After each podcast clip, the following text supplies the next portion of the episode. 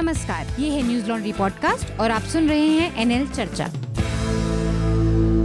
नमस्कार, मैं हूं अतुल चौरसिया। एक बार फिर से हम लेकर आए हैं न्यूज लॉन्ड्री हिंदी का पॉडकास्ट एनएल चर्चा। हम मीडिया पर बात करेंगे, मीडिया में हो रही उथल पुथल पर भी हमारी नज़र होगी और साथ ही हफ्ते भर में जिन बड़ी खबरों ने जगह बनाई इस दौरान उस पर भी हम बात करेंगे। सबसे पहले मैं अपने जो मेहमान हैं यहाँ पे पैनल पे उनसे आपका परिचय कराना चाहता हूँ। हमारे साथ हैं प्रकाश केरे, जो कि प्रभात खबर पत्रिका न्यूज़पेपर है, नॉर्मली झारखंड और बिहार का और बंगाल में भी इसका वो है। तो प्रकाश, थोड़ा सा प्रकाश डालें इस पर कि जो अभी आई आर एस का डाटा आया उसमें आपका भी अखबार टॉप टेन में शायद शामिल हुआ है। बाकी जितनी सारी लैंग्वेजेस हैं इंक्लूडिंग अंग्रेजी, हम दसवें स्थान पर हैं और हिंदी में हम छठे स्थान पर हैं छठे स्थान पर हैं चलिए, आपको बहुत बहुत बधाई। साथ में हमारे आनंद वर्धन, हमारे ओपिनियन राइटर और कॉलमनिस्ट, आपको स्वागत है आनंद। हेलो।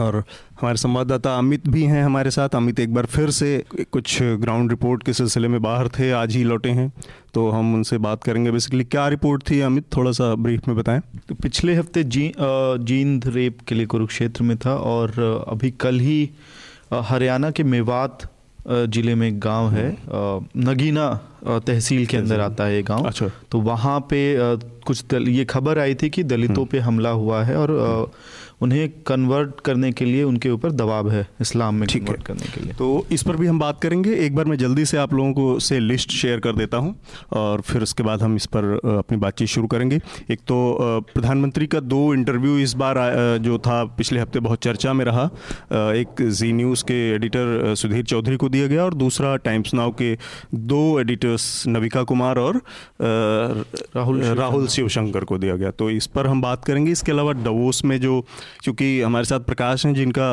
अंतर्राष्ट्रीय मामलों में, इंटरनेशनल अफेयर्स में काफ़ी इंटरेस्ट रहता है, दखल रहता है, तो उनसे दावोस के इम्पोर्टेंस पे बात करेंगे।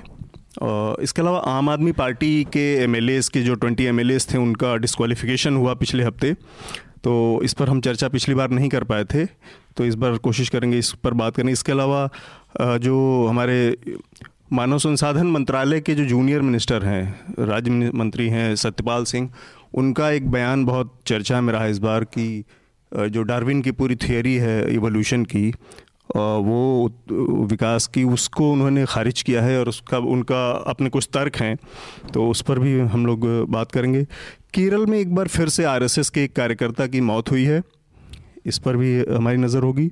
इसके अलावा अमित ने जो खबर बताई कि मेवात इलाके में एक दलित परिवार के ऊपर इस्लाम में परिवर्तन के लिए दबाव जोर डाला जा रहा था, तो उसमें कितनी सच्चाई है। एक और पॉलिटिकल खबर बड़ी तेज़ी से इस दौरान इस हफ्ते में चर्चा में रही, वो थी सी पी एम की जो कांग्रेस थी कलकत्ता में, उसमें प्रकाश करात और सीताराम येचुरी के बीच में जो टकराव और वो थी वो सामने आई। तो सबसे पहले हम एक बार प्रधानमंत्री के जो दोनों इंटरव्यू हैं उन पर बात कर लें। तो एक तो ये कि प्रधानमंत्री कम बात करते हैं, ये कहा जाता है कि मीडिया से उनके रिश्ते उस तरह के नहीं हैं या वो मतलब बहुत सहज नहीं रहते, तो इसको पॉजिटिव तरह तरीके से देखा जा सकता है इस इंटरव्यू को कि कम से कम उन्होंने दो मीडिया समूहों से बात की और इंटरव्यू दिया और अपना पक्ष रखा, या इसको और भी किसी नज़रिए से देखा जा सकता है। मुझे लगता है कि उन्होंने मीडिया से बात की, इसका स्वागत किया जाना चाहिए, लेकिन बात बस इतनी सी है। अगर आप दोनों इंटरव्यूज़ में देखें तो उन्होंने कोई ऐसी नई बात, नया एक्सप्लेनेशन या नए मुद्दों को नहीं छुआ या नए तरीके से नहीं छुआ जिन पर वो पीछे नहीं बोलते आए। अगर आप गुजरात के इलेक्शन कैंपेन के उनके स्पीचेस देख लें और उसको थोड़ा, उस टोन को थोड़ा मेलो डाउन कर दें, और उसमें और इन दोनों इंटरव्यूज़ में कोई अंतर मुझे नहीं दिखा। अंतर नहीं था। आनंद, आप इसको कैसे देखते हैं? प्रधानमंत्री के दोनों साक्षात्कार को अगर दस में से नंबर देना हो साक्षात्कार को, तो कितना नंबर देंगे? मुझे मालूम है आप नहीं देंगे। दोनों इंटरव्यू मैंने देखे नहीं। अच्छा। तो और टाइम्स नाउ का इंटरव्यू का जो ट्रांसक्रिप्ट है टाइम्स ऑफ इंडिया में पढ़ा, वो उन्होंने छापा भी था, तो आ, आ, लेकिन जो मैंने सुना है या जो सोशल मीडिया पर उस पर चर्चा हुई, तो उस पर है कि पहली बात है कि प्रधानमंत्री इससे कुछ अलग इंटरव्यू देने की उनसे आ, मतलब अपेक्षा भी नहीं होनी चाहिए। क्यों? क्योंकि प्रधानमंत्रियों का ये इतिहास रहा है कि वो इंटरव्यूज में बोरिंग होते हैं, क्योंकि वो इतनी जनसभाएं संबोधित करते हैं, इतने सेमिनार्स में बोलते हैं कि वो ए, ए, एक रिपीटेटिव हो जाते हैं और उन उनकी बातें आप जानते हैं। मतलब तो ये दूरदर्शन जैसा इंटरव्यू था होता है, और पत्रकारों का भी जो टोन है वो थोड़ा सा सम्मानजनक ज़्यादा होता है, रेवरेंशियल। अगर आप कॉन्स्टिट्यूशनल ऑफिसेज के पे कोई भी बैठा हो उस उससे साक्षात्कार कर रहे हों तो तो उसमें मोदी हों या मुझे याद आता है कि नब्बे दशक के शुरू में मृणाल पांडे ने पीवी नरसिम्हा राव का एक बहुत लंबा इंटरव्यू लिया था, तो उसमें भी बहुत सारे इस तरह के सॉफ्ट क्वेश्चंस थे कि आपको आजकल पढ़ने का मौका मिलता है क्या, तो कैसी चाय पसंद है, और ये वो तो तो ये एक मतलब एक परंपरा चली आ रही है, तो इन इंटरव्यूज़ में बहुत ज़्यादा हमें देखना चाहिए। लेकिन हिंदी की दृष्टि से दो तरह के की के प्रधानमंत्री की भाषा में जो चार साल पहले जो भाषा थी और अभी में दो तरह के की भ्रष्टाचार नज़र आई भाषा में। तो अच्छा। एक तरह का एक तो हर वाक्य के आगे जी कहना ऐसा है जी वगैरह, ये दिल्ली में उनके प्रवास का शायद नतीजा है, एक पंजाबीकरण है उनकी हिंदी में। अब तो मम्मी जी, हाँ, पापा जी, आओ जी, ये करो जो। दूसरा है कि पहले इनकी भाषा में ये नहीं था, लेकिन आ, आ, आपके साथ कीजिए नहीं करके जो दिल्ली वाली हिंदी है, करो, आप जाओ, आप जाइए नहीं। लेकिन इसमें एक इंटरेस्टिंग चीज़ मैं थोड़ा सा जोड़ना चाहूँगा जो सर ने कहा कि प्राइम मिनिस्टर प्राइम मिनिस्टर का की आ, के इंटरव्यूज जो हैं बोरिंग होते हैं हमारे यहाँ। मनमोहन सिंह का वो प्रेशर भी बहुत बड़ा हुआ था, वो भी काफ़ी बोरिंग था, लेकिन ठीक इसी केवल एक ही मसाला था, अर्नब गोस्वामी। हाँ, लेकिन ठीक इसी समय ट्रंप ने तीन चार बड़े मीडिया हाउसेस को इंटरव्यू दिए हैं। अच्छा। और न्यूयॉर्क टाइम्स को दिया, सीएनएन को दिया और शायद सीएनबीसी को दिया, और ये तीनों को वो फेक न्यूज़ बोल चुके हैं, इनको बोल चुके हैं कि ये बायस्ड हैं, क्रिटिसाइज कर सकते किया उन्होंने। और अगर आप छोड़ दीजिए कि ट्रंप ने कैसे जवाब दिया, उनका अपना स्टाइल है, हम सब उससे परिचित हैं, लेकिन आप जरा उन सवालों को देखिए जिस तरीके से फ्रेम किया गया। और मुझे लगता है कि हमारे देश के जर्नलिस्टों को एक बार कम से कम क्वेश्चन फ्रेमिंग के लिए उस उन ट्रांसक्रिप्ट को पढ़ना चाहिए। अमित, आपने देखा? दोनों इंटरव्यू देखा है, और आप मुझे क्या आपका मतलब इंटरव्यू को देखने के बाद आपको क्या आ, समझ में आया, निष्कर्ष क्या निकाला आपने? मुझे कुछ सवालों पे बहुत ही आ, मतलब सुन के अच्छा लगा, मुझे बहुत मजा कौन, आया। कौन से सवाल? बहुत सीनियर पत्रकार हैं, सुधीर चौधरी, तो उनके इंटरव्यू की खास करके बात करूँगा कि आपको कैसा लगता है जब आप दुनिया के बड़े बड़े नेताओं के साथ खड़े होते हैं, पुतिन के साथ, ट्रंप के साथ और पीटीएम। तो मतलब ये ऐसा तो है नहीं कि कोई स्कूल का बच्चा मैं ये ये जो अमित जो मुद्दा उठाया, भारत, भारत के नेता को वहाँ खड़े होने का हक ही नहीं, नहीं। कैसे तो आपको तो मिल गया? दूसरी चीज़ कि इसमें मुझे एक चीज़ बस जो इसका जो पत्रकारी पहलू है पूरे इंटरव्यू में, एक पक्ष है प्रधानमंत्री ने किस तरह से दिया, दूसरा इसका पक्ष है जो मीडिया का पहलू। उस उस लिहाज से मुझे लगता है हम सब लोगों को अपनी राय थोड़ा थोड़ा संक्षेप में रखनी चाहिए। तो वो एक चीज़ मुझे लगा कि जिस तरह के सवाल, एक तो हमारे यहाँ उसकी परंपरा नहीं है लंबे समय से, जो आनंद ने बताया कि जब भी उन्होंने नरसिम्हा राव का किया, मृणाल पांडे ने, उन्होंने भी ऐसे किया। ये वो मेरा ये कहना है कि आपने जिस तरह इशारा किया कि ट्रंप से किस तरह के सवाल पूछे या ओबामा से किस तरह के सवाल पूछे गए थे इससे पिछले वर्ष, वो चीज़ होनी चाहिए कि नहीं। मर्यादा के नाम पे, सम्मान के नाम पे क्या क्रिटिकल ज़रूरी जो सवाल हैं या जो फेलियर्स हैं उनके बारे में बात नहीं करना, ये क्या इंगित करता है? मतलब एज ए जर्नलिस्ट क्या ये इस इंटरव्यू का कोई मायने रह जाता है? देखिए, मुझे याद आता है, आ, मैं उनका नाम भूल रहा हूँ, काफ़ी सीनियर जर्नलिस्ट हुआ करती थी और उन्होंने कैनेडी से लेके ओबामा तक जो है व्हाइट हाउस में वो कॉरस्पॉन्डेंट रही थी। आप समझ सकते हैं कितना लंबा टाइम है। उन मुझे एक उनका प्रेशर है, वो यूट्यूब पे उसके वीडियोस देखे जा सकते हैं। वो सिर्फ एक ही सवाल पूछ रही थी कि मिस्टर प्रेसिडेंट, आप ये बताएं कि मिडिल ईस्ट में कौन सा ऐसा देश है जिसके पास न्यूक्लियर वेपन्स हैं। फिर ओबामा ने टाला, फिर उन्होंने इसको इसी क्वेश्चन को फ्रेम किया, फिर दूसरे तरीके से फ्रेम, तीन चार बार उन्होंने ये किया और फिर ओबामा ने कहा कि दूसरे सवालों पर चला जाए। आप देखिए कि एक सवाल पूछ के एक पत्रकार ने प्रेसिडेंट ओबामा के उस पूरे डिलेमा को, वो अमेरिकन पॉलिसी के डिलेमा को, मिडिल ईस्ट के क्राइसिस को, इजराइल फ़लस्तीन के मामले को पूरी तरीके से एक्सपोज कर दिया सिर्फ एक क्वेश्चन में जिसका आंसर भी नहीं आया था। मैं ये नहीं कह रहा हूँ, देखिए मर्यादा तो बिल्कुल होनी चाहिए, चाहे वो हमारा पर्सनल हो, चाहे प्राइवेट हो, चाहे सार्वजनिक जीवन हो, जर्नलिज्म हो। मुझे लगा, मतलब पता नहीं, मैं मुझे इस मेरी इस बात को व्यंग में ना लिया जाए कि सुधीर चौधरी मुझे ज़्यादा कॉन्फिडेंट दिखे प्राइम मिनिस्टर के सामने, और बॉडी लैंग्वेज भी थोड़ा मैं देख रहा था, और शायद प्राइम मिनिस्टर भी थोड़ा कंफर्टेबल थे।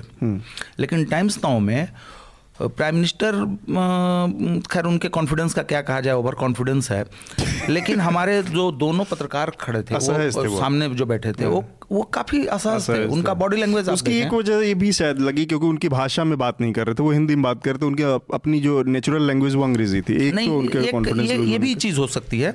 नेचुरल लैंग्वेज ऐसा नहीं है, वो दोनों ऐसा नहीं कि हिंदी नहीं जानते हैं, उनकी उनको हिंदी नहीं आती है।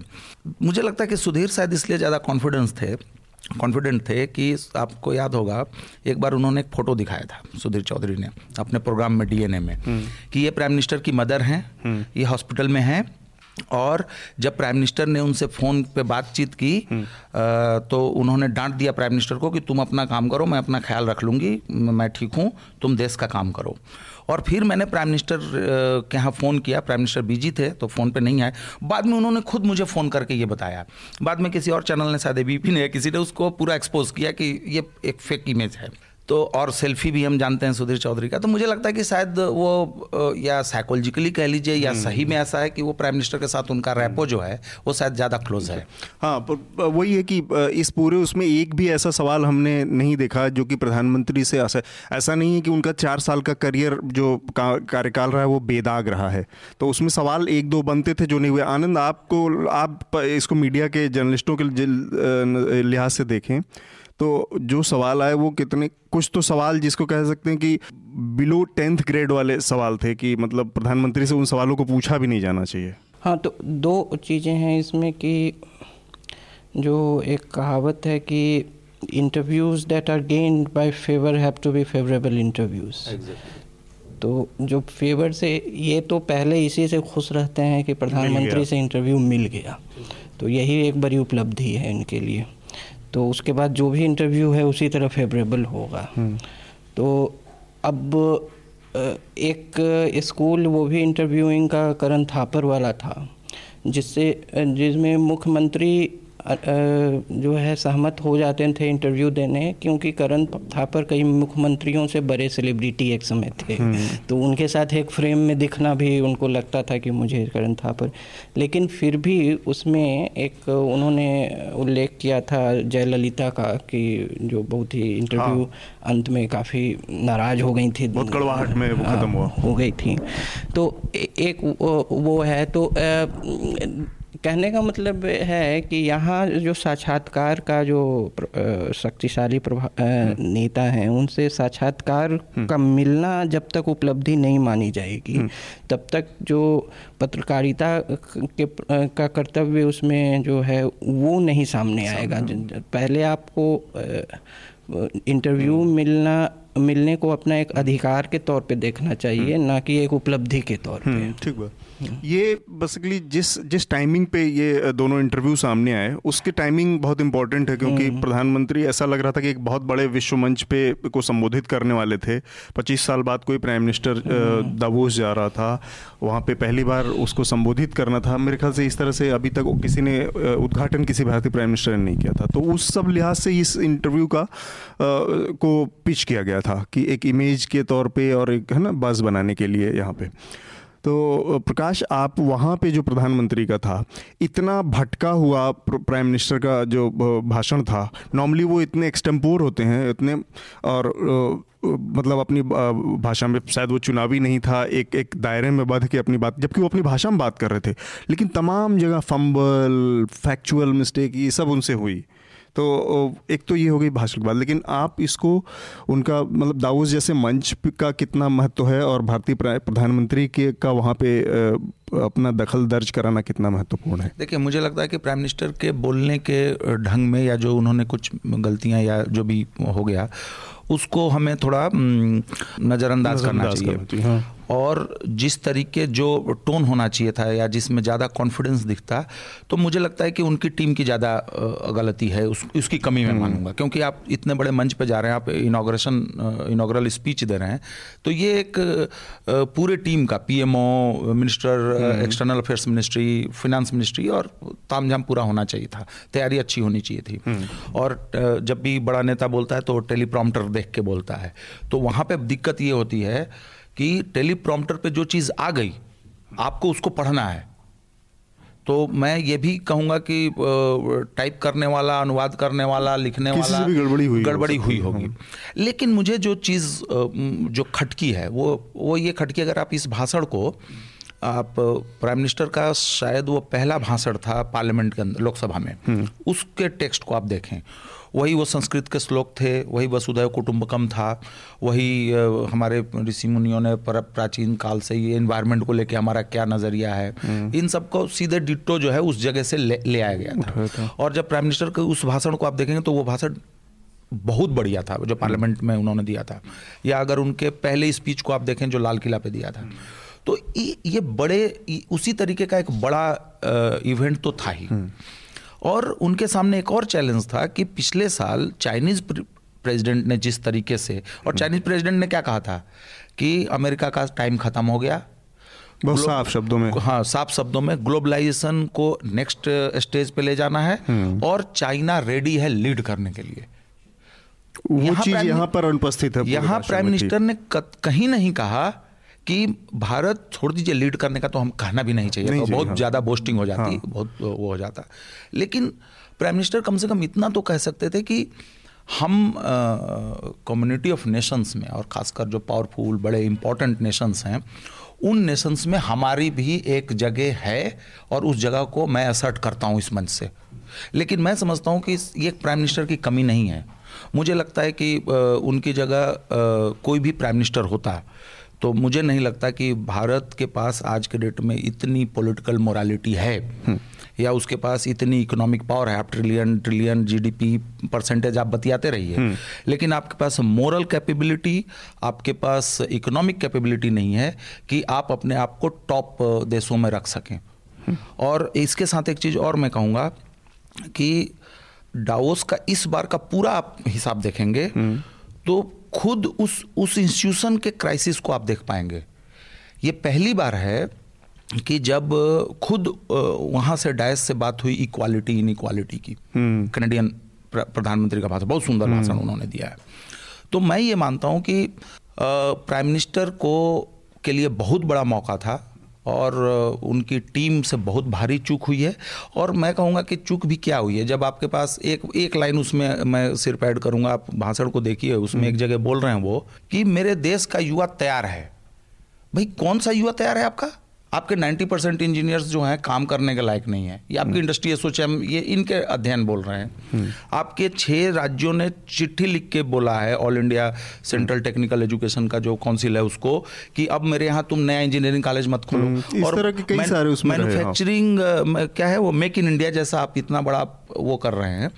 तो आपके पास आज के डेट में असर्ट करने के लिए बहुत कुछ था भी नहीं। वहाँ पे प्राइम मिनिस्टर को एक दूसरे पॉलिटिकल चीज़ों को लेके जाना चाहिए था, जो कनेडियन प्राइम मिनिस्टर ने सब क्या बोल रहा है, औरतों को जगह मिलनी चाहिए, इन्वायरमेंट प्रोटेक्ट करना चाहिए, ये सब कह के वो जो है निकल गया अपना, और निकल भी गया और दुनिया भर के अखबार उसको छाप भी रहे हैं।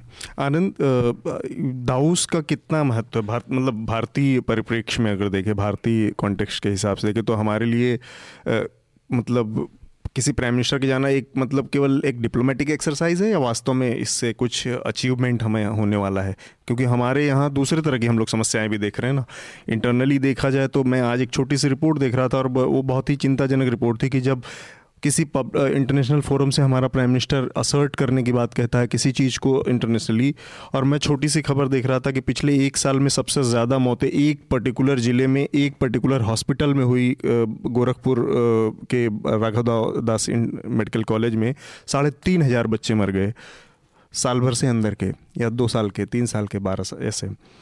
तो ऐसी स्थिति में हमारा ये सारा जो दावा करना, मतलब ठीक है, इसके कितने ये क्या सिम्बॉलिक होती हैं चीज़ें कि ये सब भी चलता रहेगा, इनइक्वालिटी और ये और इस तरह की भी चीज़ें चलती रहेंगी देश में, और हम वहाँ पर एक एक लीडर की शिप की पोजीशन या उन सब चीज़ों को भी असर्ट करते हैं, दोनों चीज़ें के साथ साथ चल सकती हैं? नहीं, राजनीतिक राजनयिक प्रक्रियाएं रुकती नहीं हैं, मतलब अर्थव्यवस्था और मानवीय विकास का हालत कुछ भी हो, राजनीति जो अंतर्राष्ट्रीय आपके की गतिविधियां हैं वो तो चलेंगी, क्योंकि आप एक जिम्मेदार राष्ट्रीय राज्य हैं अंतर्राष्ट्रीय प्रणाली में, तो वो तो चलेंगी।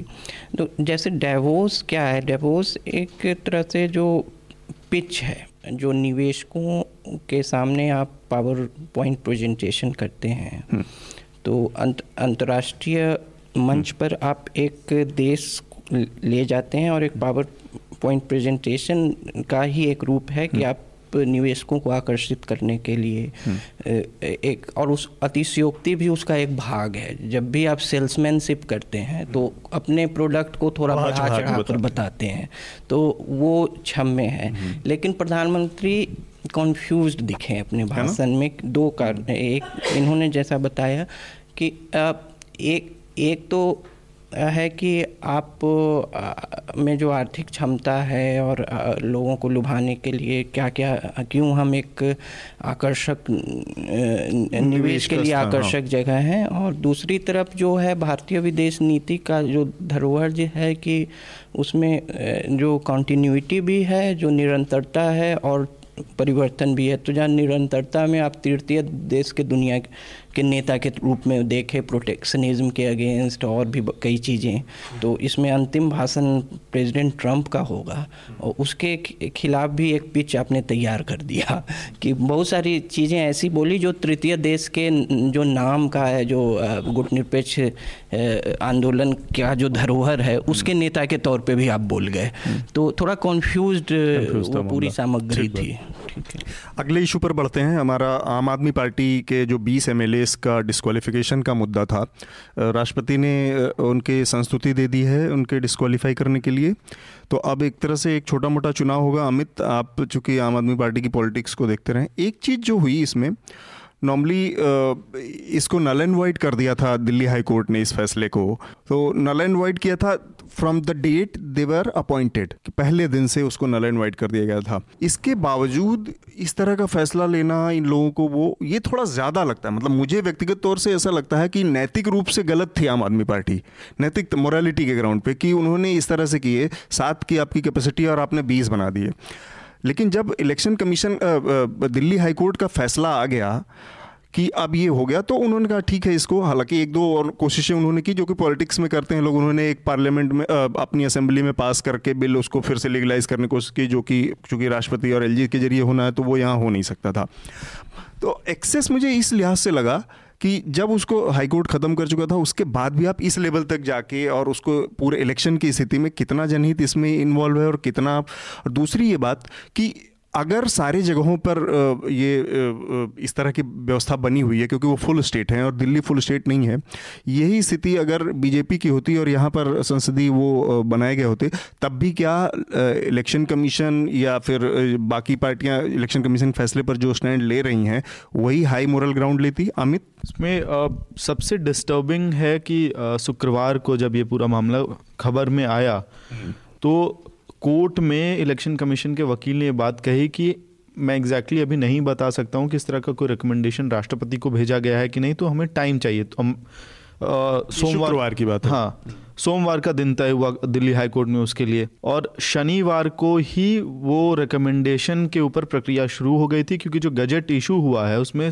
साफ तौर पर कहा गया बीस जनवरी, और रविवार के दिन गजट पब्लिश कर दिया गया।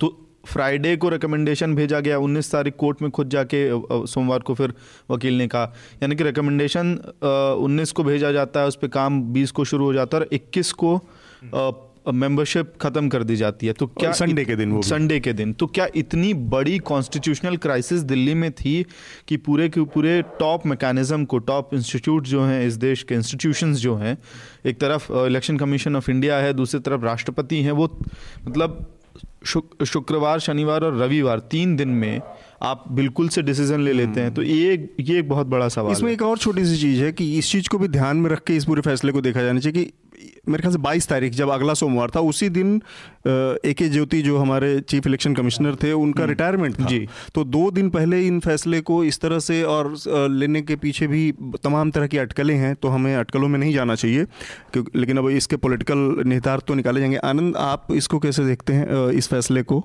जो नौकरशाह हैं और जो सुप्रीम कोर्ट के जजेस भी अपने कार्यकाल के अंतिम दिनों में बहुत महत्वपूर्ण फैसले लेने का इतिहास रहा है। बहुत इम्पोर्टेंट जजमेंट्स सुप्रीम कोर्ट के जज अपने लास्ट दिन देते हैं, ऐसा इतिहास रहा है। मतलब आ, दूसरी बात है कि ये जो तिरानवेवां संविधान संशोधन था, जो पूरे जो लेजिस्लेटिव जो भी बॉडी हो, पार्लियामेंट हो या लेजिस्लेटिव असेंबली है, तो उसका उसके पूरे स्ट्रेंथ का पंद्रह परसेंट ही मिनिस्टर्स बन सकते हैं।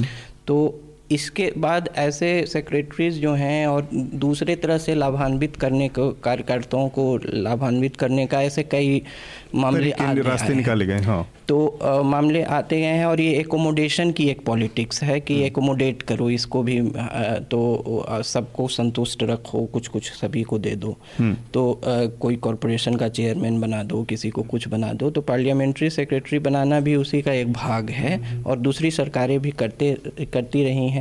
लेकिन अनइक्वल एप्लीकेशन ऑफ लॉ जो है, वो लॉ इलीगल होने के खिलाफ कोई डिफेंस नहीं है कि असमान पालन किया गया कानून का, इसलिए हम सही हैं, तो वो वो भी नहीं है। और आ, ऐसा नहीं लगता है मुझे कि आम आदमी पार्टी को बहुत राहत मिलेगी कोर्ट से। हालांकि दिल्ली हाई कोर्ट ने चुनाव को अनाउंस करने पर कर रोक हाँ, लगा दी रोक लगा, रोक लगा दी है, क्योंकि जो जैसे कि ये संवैधानिक संस्थाएं हैं, जैसे संघ लोक सेवा आयोग, यूपीएससी है या इलेक्शन कमीशन है, ये सब खुद एक क्वाजी जुडिशियल पावर्स रखते हैं और इनके खिलाफ फैसले सुप्रीम कोर्ट तक से भी बहुत कम आते हैं, बहुत अपवाद में ही आते हैं। इलेक्शन कमीशन के संदर्भ में नब्बे दशक के बीच में जब तीनों इलेक्शन कमीशंस में तानातनी हो गई थी, सेशन, कृष्णमूर्ति और एक थे, मैं नाम भूल रहा हूँ, कि उनके पावर्स को लेके एक ही समय मुझे लगता है सुप्रीम कोर्ट ने कुछ फैसला इलेक्शन कमीशन के पावर्स को सेटल करने के लिए दिया था, वो भी जब इलेक्शन कमिश्नर्स खुद गए थे सुप्रीम कोर्ट।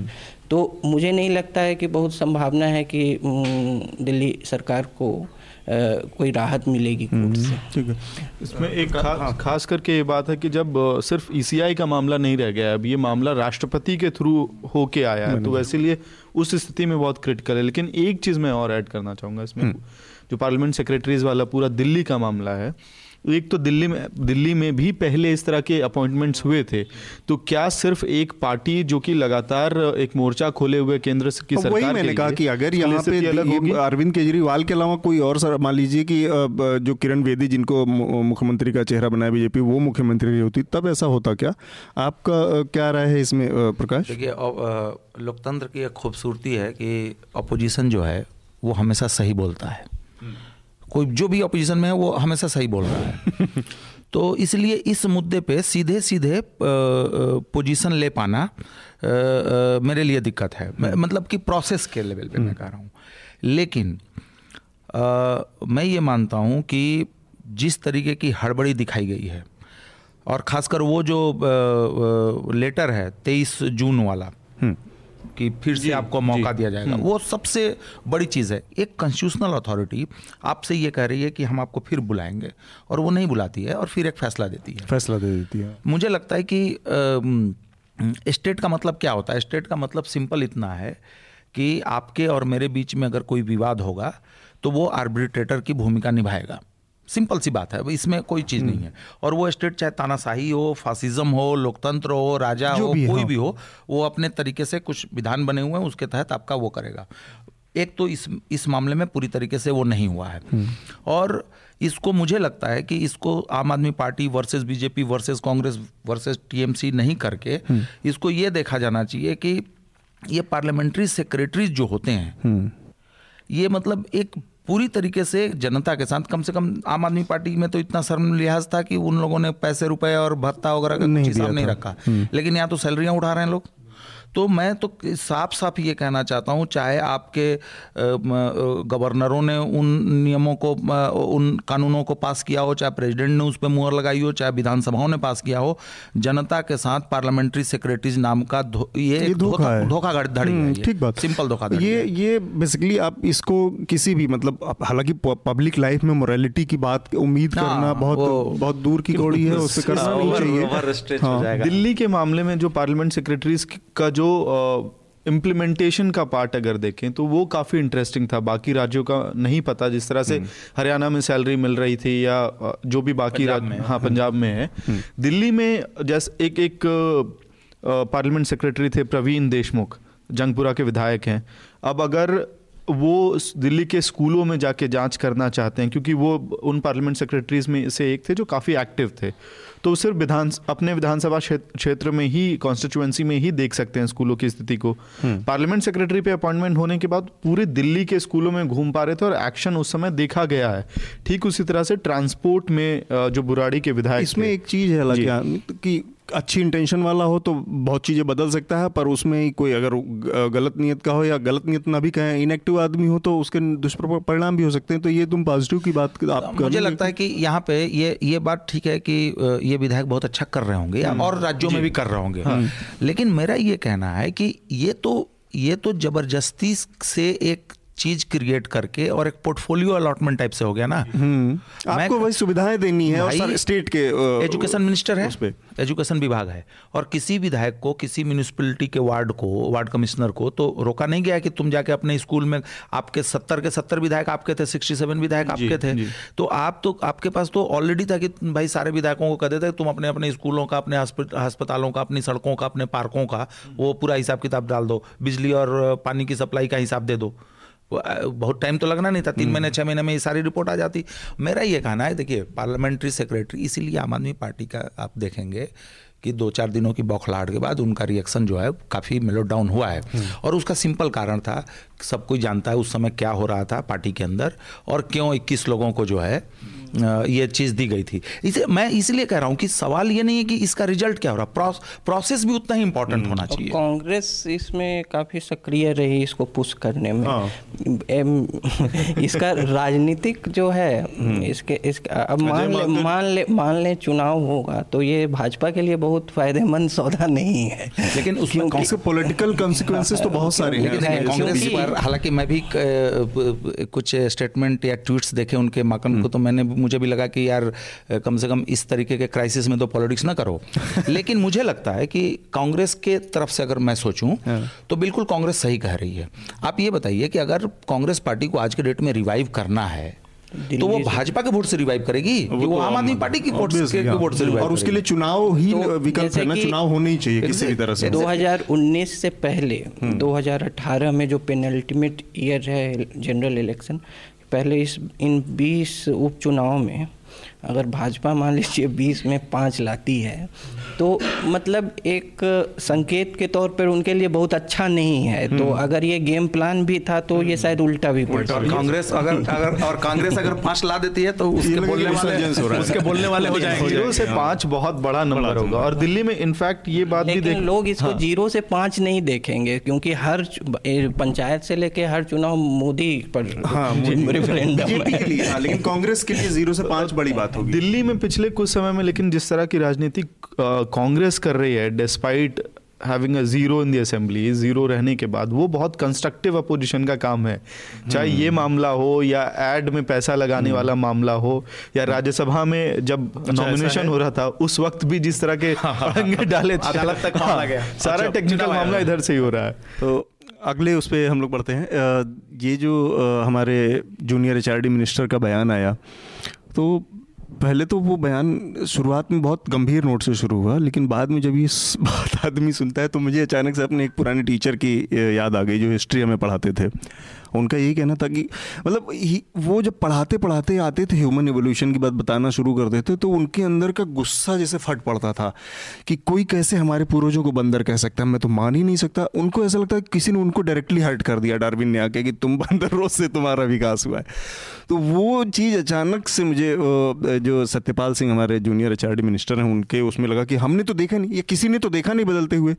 तो उनकी बात से ऐसा लगा कि उन्होंने डार्विन को पढ़ा इस तरह से होगा कि जो अंडरलाइन है उसमें वो ये कि रात में सारे बंदर सोए और सुबह सब आदमी जग गए तो किसी ने देखा नहीं।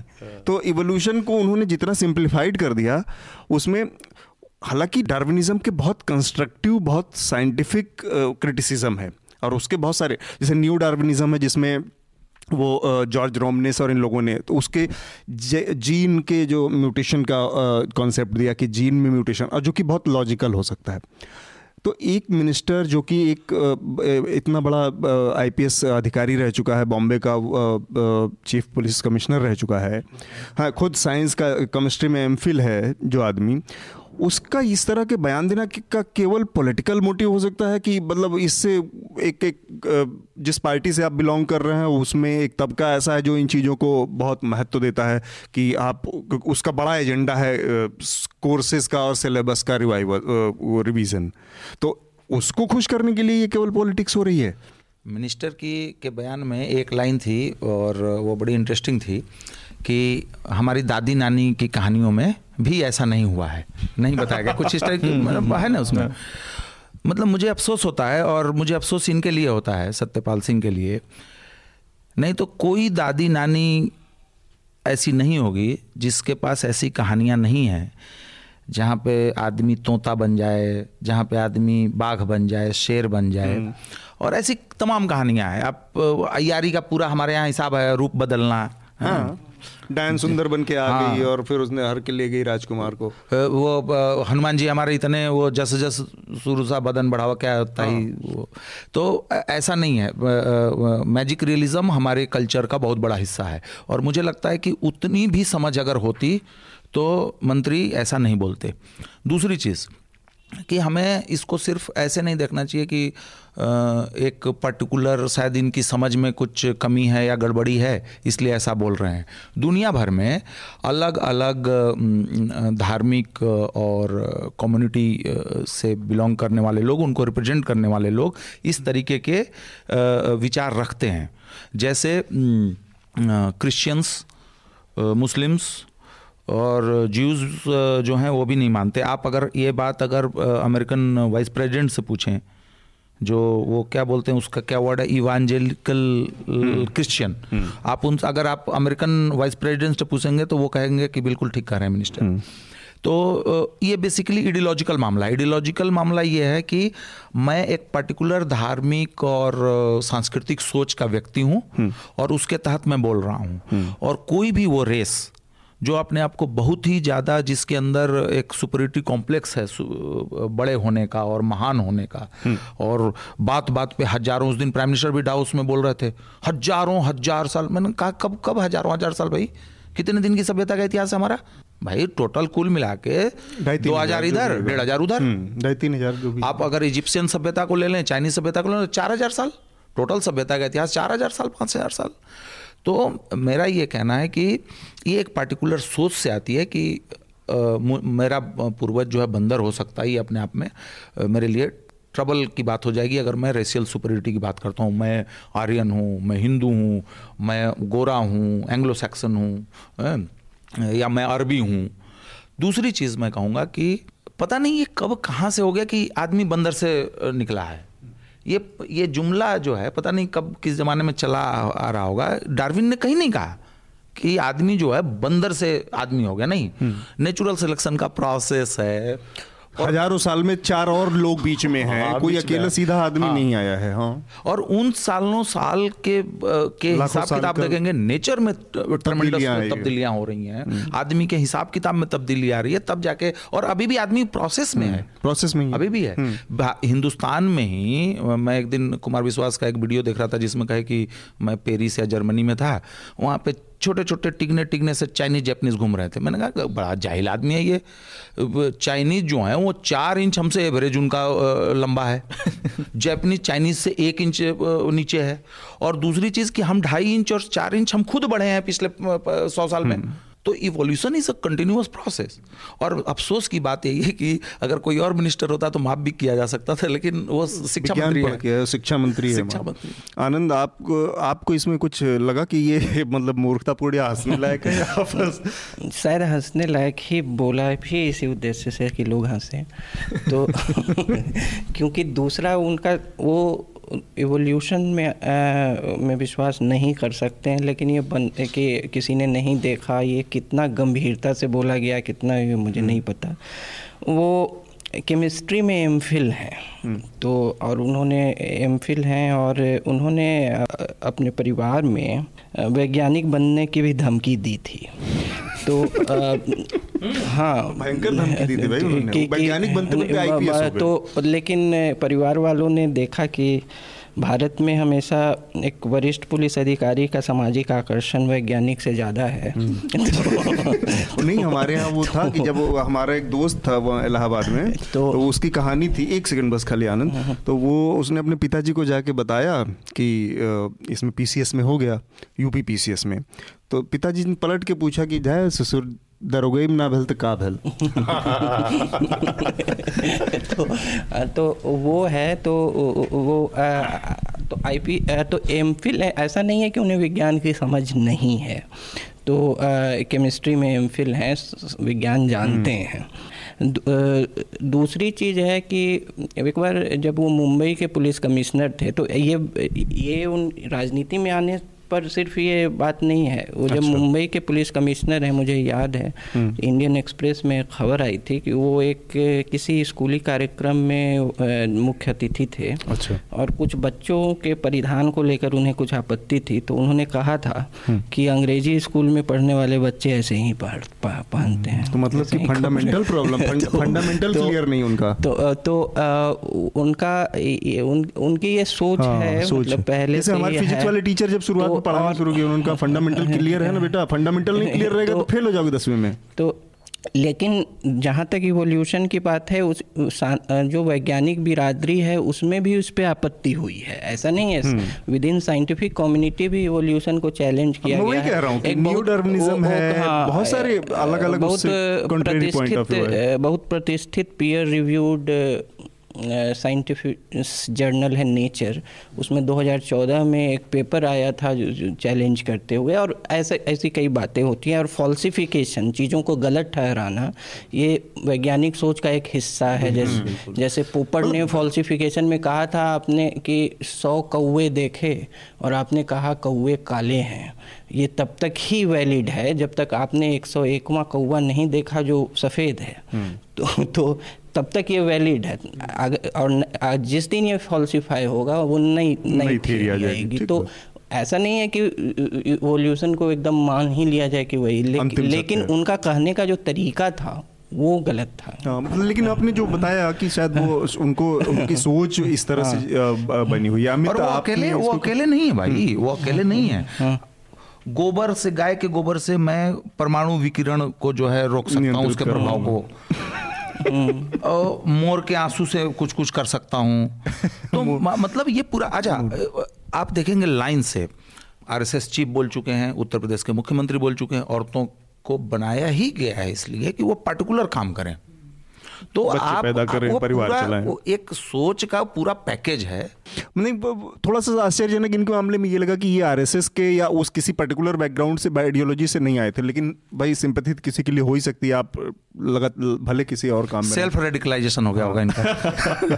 हाँ, इसमें दो चीज़ें मुझे लगती हैं, मतलब एक तो क्या लोगों में प्रॉब्लम है या उस संस्थान, उस पार्टी में समस्या है कि जो भी लोग आते हैं वहाँ पे आके इसी तरह के बयान देने लगते हैं, जीवो गरीब हरकतें करने लगते हैं। अब किरण खैर का खैर का ही मामला, वो भाजपा में आई हैं, इतनी प्रोग्रेसिव या फिल्म इंडस्ट्री से हैं, और वो चंडीगढ़ में रेप के बाद जैसा बयान देती हैं कि भाई उस लड़की को नहीं बैठना चाहिए था रात में ऑटो में।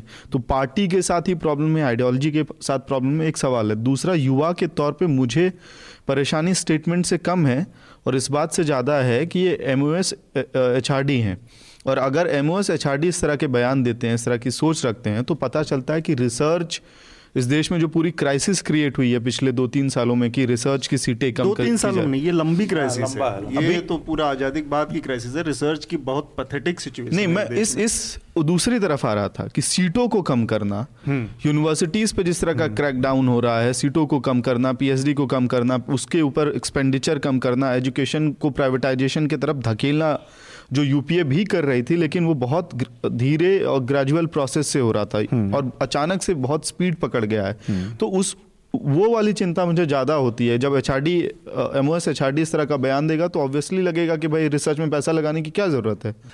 और इसमें एक बड़ा इंटरेस्टिंग चीज़ है, यूपीए और एनडीए की जब हम बात कर रहे हैं, ऐसे ही याद आ गया, इस टॉपिक से रिलेटेड नहीं है, आपने वो एजुकेशन सेस हम देते हैं टैक्सेस में लगता है, वो बेसिकली प्राइमरी और स्कूली एजुकेशन के लिए है, वो हायर एजुकेशन के लिए नहीं है।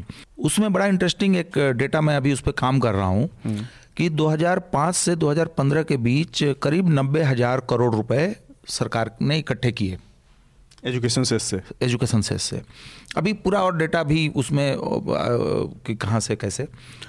और इस पीरियड, इस दस साल के पीरियड में सरकार ने स्कूली शिक्षा पर एक लाख दस हज़ार करोड़ खर्च किए।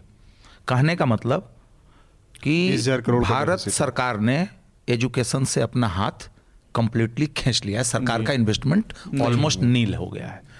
और भले आप बजट में दिखा दें कि इतना ये है, इसका उतना ये उतना, लेकिन बेसिकली आप वसूल रहे हैं, ये गवर्नमेंट अपने रेवेन्यू से नहीं लगा नहीं लगा रही। ठीक, अगले उस पे चलते हैं। एक और भी थियरी है कि हो सकता है कि धरती पर जीवन किसी और ग्रह से आया हो, हालांकि अभी उसका वैज्ञानिक आधार तय नहीं हो पाया है, तो उसके बाद सारा एवोल्यूशन की थियरी फेल हो जाएगी। देखिए, कई मामले वैज्ञानिकों का वैज्ञानिकों पर छोड़ देना चाहिए है, हमको उसका ऑपरेटिव पार्ट, जैसे कहते हैं ना हम लोग, कई भी जजमेंट इतना मोटा है, अरे भाई ऑपरेटिव पार्ट देख लो, ऑपरेटिव पार्ट देख लो या समरी देख लो साइड में। तो अगले उस पर बढ़ते हैं। केरल में एक बार फिर से एक एबीवीपी एक्टिव कार्यकर्ता की हत्या हुई है, श्याम प्रसाद नाम है उनका।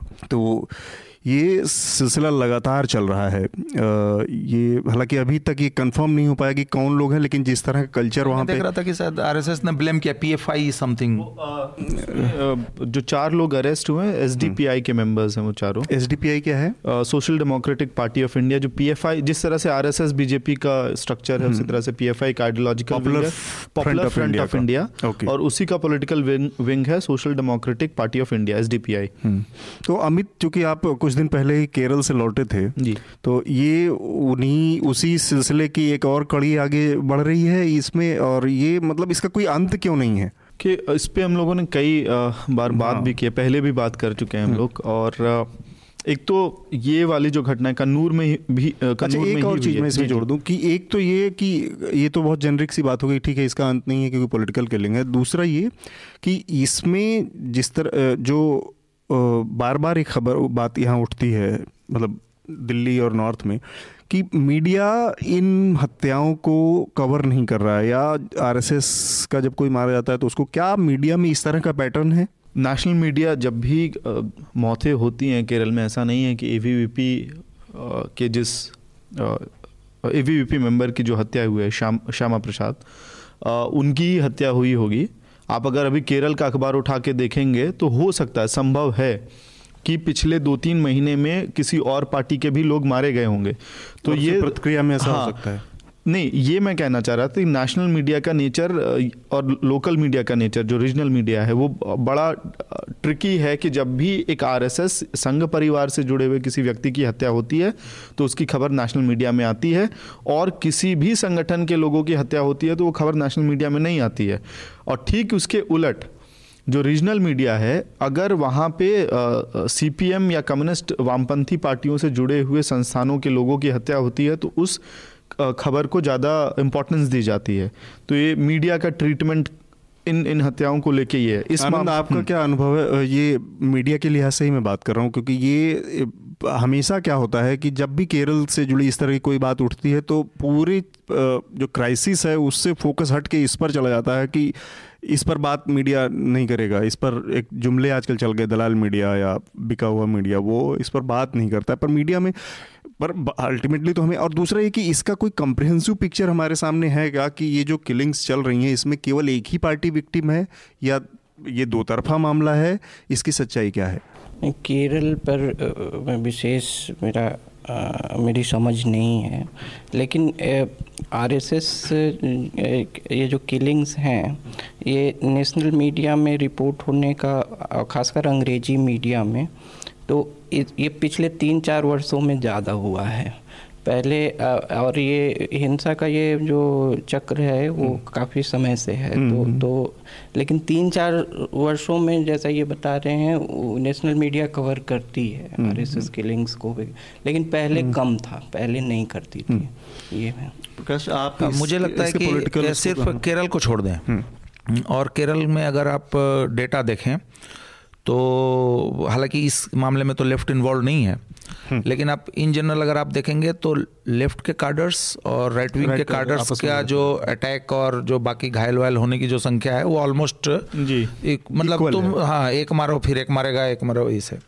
लेकिन जो पॉलिटिकल किलिंग्स हैं इस तरीके की एकदम मैंने लो इंटेंसिटी के साथ जो होती रहती हैं, मुझे मैं दावे के साथ कह सकता हूँ कि अभी मेरे पास आंकड़ा नहीं है, Uttar Pradesh, Bihar, Bengal, of course horrible, Bengal में तो दो हज़ार ग्यारह के इलेक्शन से पहले और नंदीग्राम के इमीडिएटली बाद वाले पीरियड में तो तीन सौ साढ़े तीन सौ सीपीएम के लोगों को तो छः महीने में किशन जी ने निपटा दिया था उस उससे पूरे उस लालगढ़ वाले इलाके में, और कुछ इन लोगों ने भी दस बीस को मतलब हालांकि उस समय तो ये पुशबैक हो रहा था तो दम नहीं था, लेकिन पहले केसपुर गरबेता में लीड किया ही था, केसपुर गरबेता में सौ दो सौ मारे सीपीएम ने उस समय, किशन जी इधर से खेल रहे थे, वर्षों में हजारों में राजनीति हजारों तो हमारे पास उसके नंबर्स नहीं है। तो और अभी मैं देख रहा था कि बीएसपी के, एसपी के और बीजेपी के कार्यकर्ताओं की हत्या उत्तर प्रदेश में इधर आसपास के मतलब मुजफ्फरनगर, गाजियाबाद इधर के इलाकों में, तो पॉलिटिकल किलिंग्स का ऐसा नहीं है कि हमारे यहाँ, हमारे यहाँ तो गैंगवार, आपके वो पूर्वांचल में चले जाइए हाँ, तो गैंगवार ही है, फलाने पार्टी का फलाने पार्टी का, तो सब पार्टियों से अटैच लोग यहाँ पे जो मीडिया के हवाले से ये जो डिस्कोर्स है, सर ने जो कहा कि तीन चार सालों, तीन चार नहीं थोड़ा सा उसको और बढ़ा दिया जाए, जो ये साउथ इंडिया में आरएसएस का जो पुश है जो पिछले पिछली एनडीए गवर्नमेंट के टाइम से ज़्यादा हुआ है, उस दौरान उन लोगों ने कॉन्शियसली कम्युनिस्टों का वायलेंट नेचर, सीपीएम के ऑफिस पे दिल्ली के अंदर जाके भी प्रोटेस्ट करना इस मुद्दे पे कि तो हमारे लोग वहाँ मारे जा रहे हैं, और बाकायदा खासकर अंग्रेजी प्रेस में उनके एक दो लोग हैं, नाम लेना ठीक नहीं होगा, वो रेगुलर अंग्रेजी और हिंदी के अखबारों में दो ही तीन लोग हैं वो लगातार कॉलम लिख रहे हैं कि ये देखो कम्युनिस्टों का, इनकी हत्यारी राजनीति फलान ढकाना, वो लगातार कंसिस्टेंटली लिख रहे हैं, लिख रही हैं, ओपन मैगजीन में आर्टिकल्स हैं, हमारे अखबार में भी छपा, कई जगह छप रहा है, तो उन्होंने काफ़ी इसको ऑर्गेनाइज्ड वे में मुझे लगता है कि प्रोपगेंडा को लिया है। लेकिन मैं कहता हूं कि छोड़िए बाकी प्रोपगेंडा लेफ्ट और राइट का, लेकिन हत्याएं हो रही हैं, ये केरल में हो कहीं भी हो, ये बहुत अफसोस की बात है, और कहीं ना कहीं हमारे डेमोक्रेटिक सिस्टम में और डेमोक्रेसी में जो झोल फैला हुआ है उसका उसका एक बहुत बड़ा पार्ट यही है कि हम अपने पॉलिटिकल डीलिंग्स में वायलेंट हैं। एक और छोटी सी चीज़ इसी से जुड़ा, क्योंकि केरल के परिप्रेक्ष्य में हमें दो चीज़ें देखनी होगी। अमित ने काफ़ी लंबा टाइम वहाँ पे बिताया था, एक पखवाड़े से ज़्यादा वहाँ पे रह के, और एक पूरी सीरीज़ की थी, तो उसमें जो चीज़ें निकल गई थी मुझे याद आ रहा है, वो जो नंबर ऑफ डेथ हैं और पॉलिटिकल वहाँ पे प्रेजेंस के लिहाज से देखें तो आरएसएस वहाँ पे फ्रिंज है केरल में, सीपीएम सबसे बड़ा स्ट्रॉन्ग वहाँ पे पॉलिटिकल पार्टी है, लेकिन जो नंबर ऑफ डेथ है वो मेरे ख्याल से अड़तालीस और पैंतालीस नाइनटीन एटी सेवन से लेके हाँ। दो हज़ार सत्रह तक हाँ। छियालीस सीपीएम के मारे गए हैं हाँ। और सैंतालीस लोग आरएसएस के मारे गए हैं। अभी ये नंबर्स ये नंबर आज से तीन महीने पहले अगस्त तक के हैं हाँ।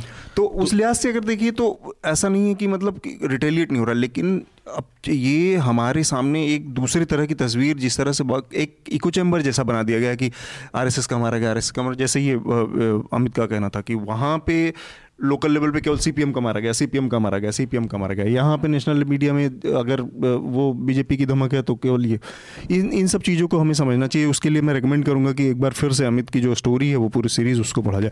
अगले इशू में एक और एडिशन में आप जो स्टेट्स वाला बात कर रहे थे कि उत्तर प्रदेश में शायद हत्याएँ ज़्यादा होंगी या हो सकता है, तो इसमें दो हज़ार पंद्रह का एनसीआरबी का डेटा था, उसमें पॉलिटिकल किलिंग्स में जो राज्य सबसे मतलब पहले नंबर पे आता है उत्तर प्रदेश है, जहाँ पे अट्ठाईस हत्याएं हुई थी।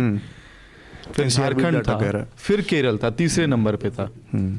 अगले इशू पर हम लोग चलते हैं। एक, और एक चीज़ और आपको बता दूं, ये गलतफहमी है कि आरएसएस फ्रिंज है केरल में। केरल उन राज्यों में से है जहाँ पे बीजेपी का भले पॉलिटिकल प्रेजेंस ऑलमोस्ट नील हो, लेकिन वहाँ आरएसएस की शाखाओं की संख्या बहुत बड़ी है। अच्छा, बहुत बड़ी है। नंबर्स इंक्रीज हो रहे हैं लगातार, नंबर्स इंक्रीज, लेकिन in comparison to CPM communist party obviously obviously लेकिन साउथ इंडिया में अगर आप देखें तो केरल में आरएसएस का सबसे ज्यादा प्रेजेंस है। ताकत कह सकते हैं कि सबसे ज्यादा आरएसएस वहां लगा रही है। नंबर्स अभी भी कुछ बेल्ट्स हैं जहां पे ज्यादा से ज्यादा फोकस है भी आरएसएस का। ठीक है, इसके अगले उस पे चलते हैं। अभी ये मेवात की जो खबर आई थी, हिंदी मीडिया ने कवर किया दो तीन जगहों पे कि वहाँ पर एक दलित परिवार को जबरन इस्लाम में कन्वर्ट करने के लिए दबाव डाला गया, और फिर वही बात उठी कि मीडिया ने इस चीज़ को ऑलमोस्ट, इंग्लिश मीडिया ने, अंग्रेज़ी मीडिया ने इसको छुआ नहीं। तो आनंद ने मेरे ख्याल से उस पर एक पीस भी लिखा है हमारे यहाँ, ओपिनियन, और फिर हम आनंद के पीस से ये आइडिया उपजा कि क्यों ना हम वहाँ पे ग्राउंड स्थिति को एक बार देखें। तो आनंद अमित वहाँ पे गए थे, तो अमित एक पहले आपसे एक बार इस चीज़ को हम समझना चाहेंगे कि बेसिकली ये असली मामला क्या है वहाँ पे, कन्वर्जन का मामला है या कुछ और? कन्वर्जन नहीं लेकर मारपीट भी है। हाँ, एक दलित परिवार से अगर मारपीट भी है तो भी मामला बना। तो इसमें पंद्रह तारीख को सुबह छः बजे एक दलित परिवार है, श्री कृष्ण नाम है, जो कंप्लेनेंट है इस केस में। अच्छा। उनकी उपले के ऊपर लड़ाई हुई थी। मोहम्मद इस्लाम दूसरे व्यक्ति हैं जो पड़ोसी हैं पड़ोसी हैं उनके, उनसे उपले को लेके लड़ाई हुई थी। और इसमें पावर डायनामिक्स ये है कि भाई मोहम्मद इस्लाम एक समृद्ध परिवार से हैं, पैसा बहुत है, और घर उनका कोठी जैसा, और इनका घर बीपीएल कॉलोनी में है, दो कमरे का मकान है। तो ये है, तो लड़ाई उपले से शुरू हुई। और उसके बाद जो मेरी बातचीत परिवार से थी, तो उसमें उन्होंने ये कहा कि भाई ये चार दिन से मुझ पे कन्वर्जन के लिए दबाव डाल रहे थे और मैं इनको मना कर रहा था, और उपले के बहाने लड़ाई कर ली। फिर वो ये भी कहते हैं कि ये तीन सौ परिवारों का गांव है, जिसमें सात परिवार सिर्फ दलित, दलित हैं, हिंदू हैं और सभी दलित परिवार हैं, तो बाकी सारे बाकी सारे मुस्लिम मुस्लिम परिवार हैं। तो वो पूरा गांव हमारे साथ इस मसले पे खड़ा है, और इस्लाम, मोहम्मद इस्लाम जो इसमें एक्यूज्ड है, उसके खिलाफ खड़ा है। तो ये मामला है। तो एक आदमी क्या कन्वर्ट होने के लिए दबाव डाल सकता है, ये एक अपने आप में बहुत बड़ा सवाल था। और जो पांच लोग हैं उनमें से एक पचासी साल का बूढ़ा है जो बीच बचाव के लिए आया था, और एक तेरह साल का लड़का है मोहम्मद इस्लाम का, जिसके जिन लोगों के नाम एफआईआर में, एफआईआर में। एक और चीज़ मैं इस मामले से जुड़ा जानना चाह रहा हूँ, छोटा सा संक्षेप में बताएं, आपने इस मामले की वो जो डायरी पुलिस की होती है, पुलिस डायरी देखी क्या? क्योंकि एफआईआर में चीज़ें बढ़ती घटती रहती हैं, तो उसमें क्या होगा क्या, मतलब बहुत सारी चीज़ें उस समय क्या हुई एग्जैक्ट, और बाद में क्या किस रूप में एफआईआर दर्ज, हम नहीं कह सकते। पुलिस डायरी क्या कहती है? पुलिस डायरी जो मैंने देखी थी उसमें बस ये एंट्री है कि मोहम्मद इस्लाम और श्री कृष्ण की लड़ाई हुई, जिसमें श्री कृष्ण को चोट आई है। उसमें कहीं कन्वर्जन कहीं और, उसमें डायरी में कोई एंट्री नहीं कोई एंट्री नहीं आनंद, आपकी इसने इस पर एक ओपिनियन पीस लिखा था, आपका क्या? हाँ, मैंने पीस में रिपोर्ट जो है, जो हिंदी अखबारों में है, वो गलत नहीं थी, पहली बात। अच्छा। रिपोर्ट सही है। तो जब दो दावेदार सामाजिक न्याय पे होते हैं, जैसे एक दलित हैं फिर मुस्लिम हैं, तो तो जो अंग्रेजी मीडिया का जो नैरेटिव है, तो जब दो सामाजिक न्याय पे दावेदार होते हैं तो उस पर उसका जो है एटीट्यूड डिफरेंट होता है। हाँ, इंग्लिश मीडिया का इंग्लिश मीडिया का जब दो दो दावेदार हैं, मान लीजिए कि धर्म परिवर्तन का मामला नहीं भी है, एक आरोप है दलित परिवार का कि मेरे साथ मारपीट हुई, ये दलित उत्पीड़न के लिए एक स्पष्ट मामला है, अगर कोई ये आरोप भी लगाता है तो। और आ, किसी भी गांव से, बिहार में, उत्तर प्रदेश से ज़मीन पे कब्जा, इस पर दलित परिवार से मारपीट, तो ये ये अपने आप में एक समाचार है। और अगर कोई पुलिस में जाके कंप्लेन करता है तो एक समाचार है, लेकिन अंग्रेजी मीडिया जो है इसको कुछ नहीं देखा गया। और मैंने अपने पीस में ऐसे कई केसेस का हवाला दिया है जो कि टोन बदल जाता है, जबकि दो सामाजिक न्याय पे दो दावेदार खड़े हो जाते हैं।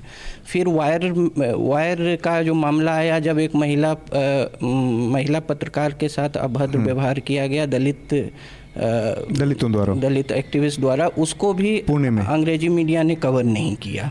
उसमें भी यह है कि दो महिला सुरक्षा और दलितों के अधिकार दोनों दोनों सामने खड़े हो गए, तो नैरेटिव में क्लीन नैरेटिव में फिट नहीं बैठ रहा है। तो ऐसा तो आपको लगता है कि मीडिया इस तरह के नैरेटिव के हिसाब से अंग्रेजी मीडिया इस तरह से काम करता है, बहुत सारे खबरें नहीं दिखाती है। फिर मैंने रामपुर मोलेट स्टेशन का मामले पर एक न्यूज लॉन्ड्री में पीस भी लिखा था कि जिस जिसमें कि दलित शब्द ही हटा दिया गया था, जबकि महिला दलित थी जिसके साथ अभद्र व्यवहार हुआ था, बारह उसमें मुस्लिम आरोपी थे। तो ऐसा ऐसे में दोनों का आंदोलन कमज़ोर होता है, अल्पसंख्यकों का भी और दलितों का भी।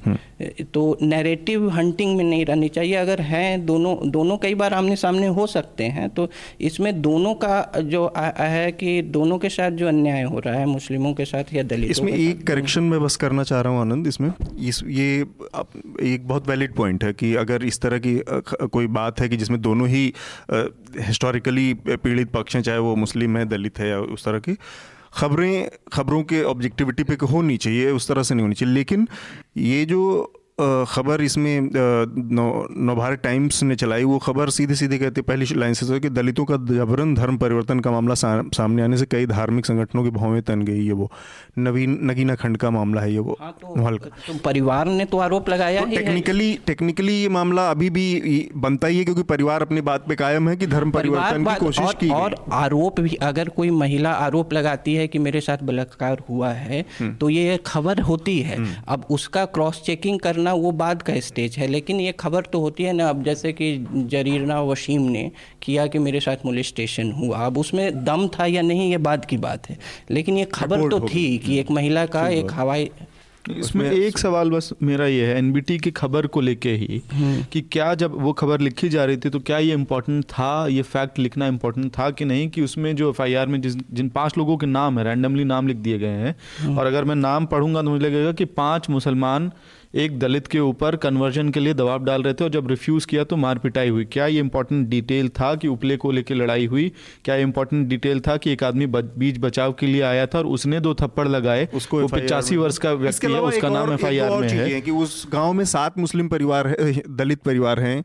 ये हालांकि सर्कमस्टेंशियल चीजें हैं जिस पर इन्वेस्टिगेशन होनी चाहिए बाद में। नहीं, दो इसमें महत्वपूर्ण है कि परिवार कह रहा है कि धर्म परिवर्तन पर दबाव था, मारपीट हुई, ठीक है। तो खबर मूलतः गलत नहीं है, मूलतः बेसिक जो एक्यूरेसी थी खबर की, बेसिक एक्यूरेसी में तो आपको उम्र और सर्कमस्टेंसेस दोनों ही देने चाहिए। मेरा जो पीस वो हालांकि हम उस पे रिलाई नहीं कर सकते, नवभारत टाइम्स की जो खबर है वो बहुत ही सतही खबर है। और पीस है कि अंग्रेजी मीडिया इसको इंडिफरेंट कैसे हो सकती है। प्रकाश आपका क्या उस पे है कि मीडिया में जो क्राइम रिपोर्टिंग होती थी किसी जमाने में, अब वो क्राइम रिपोर्टिंग तो होती नहीं है। अब पुलिस से जो है ब्रीफिंग ले लेते हैं कि कितना कितना हुआ अपना हो जाता है। और आजकल तो ये भी हो गया कि भाई तुम उस जगह चले जाओ, मैं दो दिन बाद चले जाऊंगा, तुम्हारे लिए भी कर दूंगा, और इस तरीके से ब्रीफिंग हो जाती है।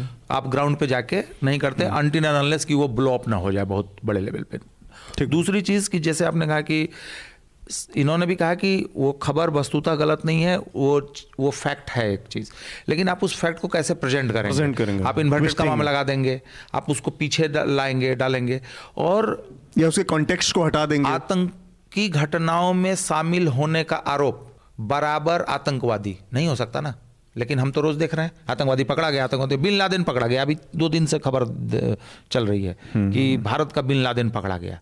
तो तो ये अच्छा। दूसरी चीज क्या है ना कि कई बार इग्नोरेंस में भी चीजें हो रही हैं। हाँ, इग्नोरेंस बहुत है मीडिया और में। कई बार वो जो खुद रिपोर्टर का या जो सब एडिटर है या जो वहां पे न्यूज बना रहा है देख रहा है उसके अपने प्रेजुडिसेस हावी हैं, प्रेजुडिसेस हैं। और और देखिए क्या है कि अब जैसे छोटी छोटी चीजें राजद्रोह देशद्रोह देशद्रोह का मुकदमा दायर, अब पढ़ने वाला खून खोल जाएगा उसका, अच्छा ये देशद्रोह का काम कर रहे थे, जबकि वो ना तो मुकदमा देशद्रोह का है ना देशद्रोह का कोई कानून होता है, अपनी तरफ से हमने पुट कर दिया, वो है राजद्रोह स्टेट के खिलाफ। तो अब इस तरीके की चीज़ें हो रही हैं। और इस पर एक छोटा सा उन्होंने बसारत पीर ने अपनी किताब में भी लिखा, और जब मैं एक देश की सबसे बड़ी न्यूज एजेंसियों में से एक में काम करता था तो कश्मीर से जो घटनाएं आती थी, तो जैसे अब हम लोग नई नई नौकरी थी तो ऐसे लग सर बारामूला में दो के मारे जाने की खबर आ रही है, न्यूज एजेंसी भाई तुरंत बोला सुना ऐसा करो सब आ जाने दो लास्ट में, तो बारामूला में दो, राजौरी में तीन, श्रीनगर में एक, जोड़ लो अपना। इधर आर्मी वाला पुलिस वाला और सीआरपीएफ वाला मारा गया, लिख दो कि पांच जवान शहीद और आठ वो जो है आतंकवादी या तीन नागरिक जो है। तो इस तरीके की इंसेंसिटिविटी तो ज़माने से है। पहली बात है कि एक है कि मेरा है कि अंग्रेजी मीडिया को ये खबर लेना चाहिए था, क्योंकि ये एक आरोप है और इससे दलित आंदोलन कमज़ोर होता है, और लेकिन ये भी सेल्फ गोल है। लेकिन आप इसको अभी अभी आप वेट करिए, क्योंकि इसमें इतना मसाला है कि अगर आज प्राइम टाइम पे कोई अर्नब गोस्वामी जैसा कोई बंदा आके इस पर प्रोग्राम कर देगा या नाविका कुमार, तो ये कल से तो दिस इज़ द डिबेट बड़ा हो जाएगा। ले, लेकिन एक एक ऐसा भी सेक्शन है जो इस तरह के न्यूज को इग्नोर करता है। हाँ, मैंने वो पैटर्न बताया, इस तरह से इस तरह के पाले खींचे पैटर्न है ये एक। मैं मैं किसी का पक्ष नहीं, मैं मेरा बस है कि अंग्रेजी मीडिया इंडिफरेंट नहीं हो सकता है, क्योंकि आरोप भी आरोप भी एक समाचार है, रिपोर्टेड होना चाहिए। आरोप भी एक समाचार है और उसका खंडन विखंडन जो कोर्ट में होगा वो अलग बात है कि उसमें आपने अपने पत्रकारी वैल्यूज ऐड किया कि नहीं किया। ठीक है, हम अगले उस पर बढ़ते हैं। आखिरी हमारा ये विषय है जिस पर हम बात, सीपीएम की कांग्रेस हुई अभी कांग्रेस में ये कोलकाता में सेंट्रल कमेटी मीटिंग हाँ सेंट्रल कमेटी मीटिंग हुई सॉरी तो कोलकाता में, तो जहाँ पर ये येचुरी साहब ने प्रस्ताव दिया कि हमें कांग्रेस के साथ मिलकर, हालांकि उन्होंने इलेक्टोरल उसकी बात नहीं प्रस्ताव नहीं दिया था, जो कि जिस तरह से मीडिया में खबर अचानक से उड़ गया है कि वो कांग्रेस के साथ मिलकर चुनाव लड़ने की भी बात करते, ऐसा नहीं था। उन्होंने था कि कांग्रेस के साथ मिलकर मुद्दा दर मुद्दा और उसके संगठन का, उसकी पहुंच का, उसके जो उन सब चीज़ों का इस्तेमाल करके हमें और एक लार्जर विपक्ष और मजबूत बनाना चाहिए, ताकि हम एकदम से वो जो मतलब सत्ता का या जो वो है उससे एकदम से बाहर ना हो जाएं, क्योंकि बाहर रह के आप लड़ाई नहीं लड़ पाएंगे। इसका हिस्सा लोकतंत्र का बने रहने के लिए कहीं ना कहीं सीताराम येचुरी उस स्कूल से आते हैं जो हरकिशन सिंह सुरजीत का स्कूल था, जिन्होंने एक टाइम पे संयुक्त मोर्चा सरकार के गठन में के पीछे चाणक्य माने जाते थे। उन्होंने एक साथ इतनी सारी पार्टियों को इकट्ठा किया था और फिर जाके संयुक्त मोर्चा की सरकार बनी, तो उनके उनके शिष्य ही माने जाते हैं। और दूसरी तरफ बहुत प्योरिस्ट लाइन वाले प्रकाश करात हैं, प्रकाश करात ने इसका विरोध किया और पचपन और इकतीस के उससे ये प्रस्ताव गिर गया, और उनका ये कहना था कि सिर्फ सत्ता में आना, जो कि प्योरिस्ट लाइन है बहुत उसकी सी कम्युनिस्ट की कम्युनिज़म की, कि हमें सत्ता का बहुत मोह नहीं चखना है और ना हम सत्ता के लिए आए हैं, हमें तो सामाजिक बदलाव करना है, नॉर्मली जो आइडियोलॉजिकल लाइन है। तो उनकी विजय हुई और सीताराम येचुरी का प्रस्ताव गिर गया, जबकि ये देखते हुए कि वो पोलित ब्यूरो के हेड हैं सीताराम येचुरी। उस स्थिति में एक तो दो चीज़ें मतलब आ, सवाल हैं जो जिसमें आप लोगों के भी वो आ, हम लोग जा, मैं जानना चाहूँगा। एक तो ये कि आ, प्रकाश करात हार्डलाइन अप्रोच वाले नेता हैं communist inside the communist bloc. उन्होंने माना जाता है कि उस समय जब सीताराम जब ज्योति बसु के नाम पर पहली बार संयुक्त मोर्चा सरकार में प्राइम मिनिस्टर के नाम पे फाइनल वो मोहर लगी, तब उन्होंने वहाँ पे अड़ंगा लगा दिया कि अभी समय नहीं आया है, जिसको बाद में हिस्टोरिकल ब्लंडर माना सीपीएम ने, तो वो प्राइम मिनिस्टर नहीं बनने दिया। अब एक बार फिर से वही, क्या प्रकाश करात दूसरी बार एक हिस्टोरिकल ब्लंडर करने की स्थिति करने कर रहे हैं ये इस तरह से प्रस्ताव को गिरा के? देखिए, मैं इसको इस चीज़ को ऐसे ज़रा देखा जाए ना, तो सीपीआईएम में प्रकाश करात इतने मजबूत हैं कि वो किसी ज्योति बसु को रोक लें या सीताराम को रोक लें, या ना सीताराम इतने मजबूत हैं कि वो प्रकाश करात को रोक लें या हरकिशन सिंह सुरजीत को रोक लेते या कुछ और लाइन ले लेते। सेंट्रल कमेटी में जो मेंबरी है, ये जो अस्सी लोगों ने बिरासी लोगों ने किया, ये अलग अलग यूनिट से आते हैं। ऑब्वियसली जहाँ पे सीपीएम की ज़्यादा ताकत है, सीपीएम की ताकत कहाँ है हम सब जानते हैं, बंगाल, केरल, त्रिपुरा, तमिलनाडु और आंध्रा आंध्रा में, ठीक है, और बाकी जो भी कमिटीज एक एक दो दो लोग होते होंगे। सीपीएम का ज्योति बसु के टाइम में भी और आज भी सीपीएम की एक ही क्राइसिस है। सीपीएम के पास और कोई, बाकी छोड़ दीजिए कि आइडियोलॉजिकल फसीजम आया कि नहीं, ये फसीजम है या नहीं है, पीछे प्रकाश करात ने कन्फ्यूजिंग पोजिशन लिया, इन सब चीज़ों को छोड़ दें, सीपीएम का सिंगल और सिंगल प्रॉब्लम है उसका बंगाल फिक्सेशन। प्रकाश करात की दिक्कत यह है, या प्रकाश प्रकाश करात मैं इंडिविजुअल नहीं कर रहा हूँ, प्रकाश करात या उल, उल हाँ, लॉबी की जो उल लॉबी है, वो फैक्शन जो है वो बंगाल पार्टी के सामने खड़ा है, उसके बरक्स खड़ा है। सीताराम बंगाल पार्टी के जो इकतीस वोट मिले हैं उनको, जो मेरी जानकारी है उसमें पंद्रह वोट जो हैं वो बंगाल से आने वाले लोगों का है, और बंगाल में शायद तीन ही वोट प्रकाश करात की लाइन को मिला है। और कुछ कुछ नॉर्थ इंडिया से मिला है और ओवरवेलमिंगली केरल, त्रिपुरा। अच्छा, बंगाल पार्टी का डोमिनेंस इतना रहा हिस्टोरिकली पार्टी के ऊपर शुरू से शुरू से ही कि बाकी जो कमिटीज के, सेंट्रल कमेटी के मेंबर्स हैं, बाकी जो यूनिट्स हैं, उस प्रेशर से थोड़ा सा अपने आप को निकालना चाहती हैं। एक एक तो चीज़ ये है। अच्छा, ये कांग्रेस से सीपीआईएम कांग्रेस से अलायंस भी करेगी तो कहाँ कर लोगे भाई, मुझे बताओ। गुजरात में नहीं नहीं गुजरात में मैंने सीपीएम मैं सीपीएम हूँ, मैंने गुजरात में कांग्रेस के साथ कर लिया, क्या फायदा हुआ कांग्रेस का? काहे ढोएगी तुमको भाई, राजस्थान में काहे ढोएंगे, बिहार में भी तुम क्या कर लोगे, एक दो सीट छोड़ के जमाना तो बच नहीं रही है। तो सीपीएम का सिंपल मामला प्रॉब्लम यह है कि बंगाल में किसी तरीके से कांग्रेस के साथ अलायंस बरकरार रहे, क्योंकि प्रकाश करात लाइन का साफ साफ कहना है कि सीपीएम का जो अलायंस हुआ था कांग्रेस से, उसका फायदा कांग्रेस ले गई और वो दूसरी पार्टी बन गई, तुम हो गए तीसरी पार्टी, ये नहीं चलेगा।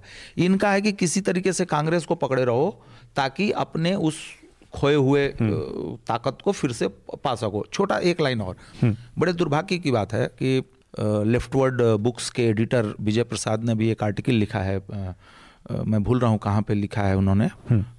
विजय प्रसाद काफी जाने माने वामपंथी, हाँ, फ्रंटलाइन या हिंदू में कहीं पे छपा है, राष्ट्रीय मामलों कम्युनिज्म सब चीजों, प्रोफेसर भी अमेरिका में हैं।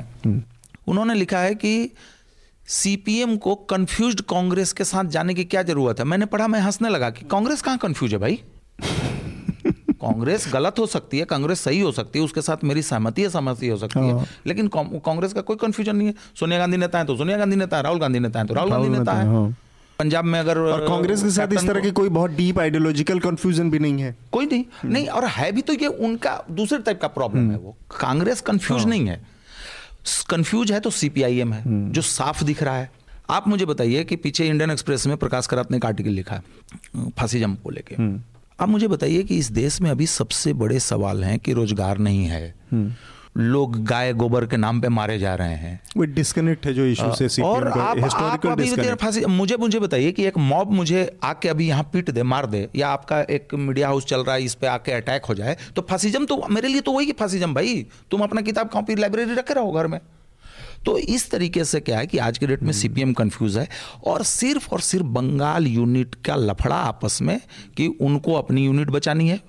और आपने देखा, उसका एक एग्जाम्पल दे देता हूं जो दुनिया ने देखा, कि रीताव्रता बनर्जी का जो पूरा मामला हुआ वो क्या हुआ।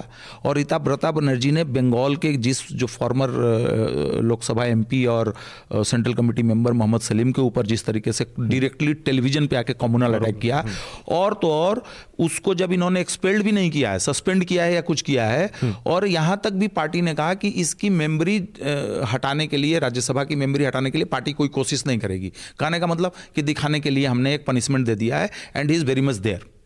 तो मेरा ये कहना है कि सीपीआईएम के इस झगड़े को किसी भी तरीके का आइडियोलॉजिकल और वैचारिक ना माना जाए, ये विशुद्ध गुटबाजी का मामला है। गुटबाजी अगर है आनंद, तो सीताराम येचुरी के लिए वहाँ पे टिके रहने की परिस्थितियाँ बची हैं। अपना एक, एक किस मतलब अथॉरिटी से अब वो लीड करेंगे। हालांकि एक डेमोक्रेटिक सेटअप है, प्रस्ताव गिरते रहते हैं, मतलब अगर हर सारी चीज़ें बहुत डेमोक्रेटिक तरीके से हुई हो रही हैं कि वोटिंग हो रही है अस्सी में से और तब जाके तीस और पचास या जो भी नंबर्स आ रहे हैं, तो लेकिन एक इस तरह की डिफीट के बाद जो लीड कर रहा है, जो चीफ है, उसके लिए मतलब सरवाइव करना और लीड करना फ्रंट से कितना संभव है, और कि मतलब सीताराम के येचुरी के सामने आगे आने वाले टाइम में फिर मतलब उनको स्टेप डाउन करना पड़ सकता है। जैसा प्रकाश जी ने बताया, तो गुटबाजी का तो सीधा मामला है ही, और कम्युनिस्ट जो रणनीति भारत में रही है कम्युनिस्ट पार्टियों की, वो शुरू से ही अपने रणनीति को लेके कंफ्यूज रही है। वो उन्नीस सौ बाईस के करीब लेनिन और एम एन रॉय का डिबेट हो, उसी समय से कि भारत में क्या रणनीति हो कम्युनिस्ट पार्टी की, क्योंकि उससे लेके जो विचारधारा की और रणनीति के स्तर पर भी एक कन्फ्यूजन रहा है, लेकिन साठ के दशक में वो थम गया। एक नेतृत्व था, एक ये था, लेकिन अब खासकर नब्बे के बाद सामाजिक न्याय का जो प्लैंक है और जो चुनावी राजनीति में वो पोस्टमंडल खासकर में जो समाजवादी पार्टियां, राष्ट्रीय जनता दल, समाजवादी पार्टी, तो ये बहुत सारी पार्टियां, तो जैसे कि एक समय था जब बिहार में भी इनका होल्ड था, चतुलानंद मिश्र थे,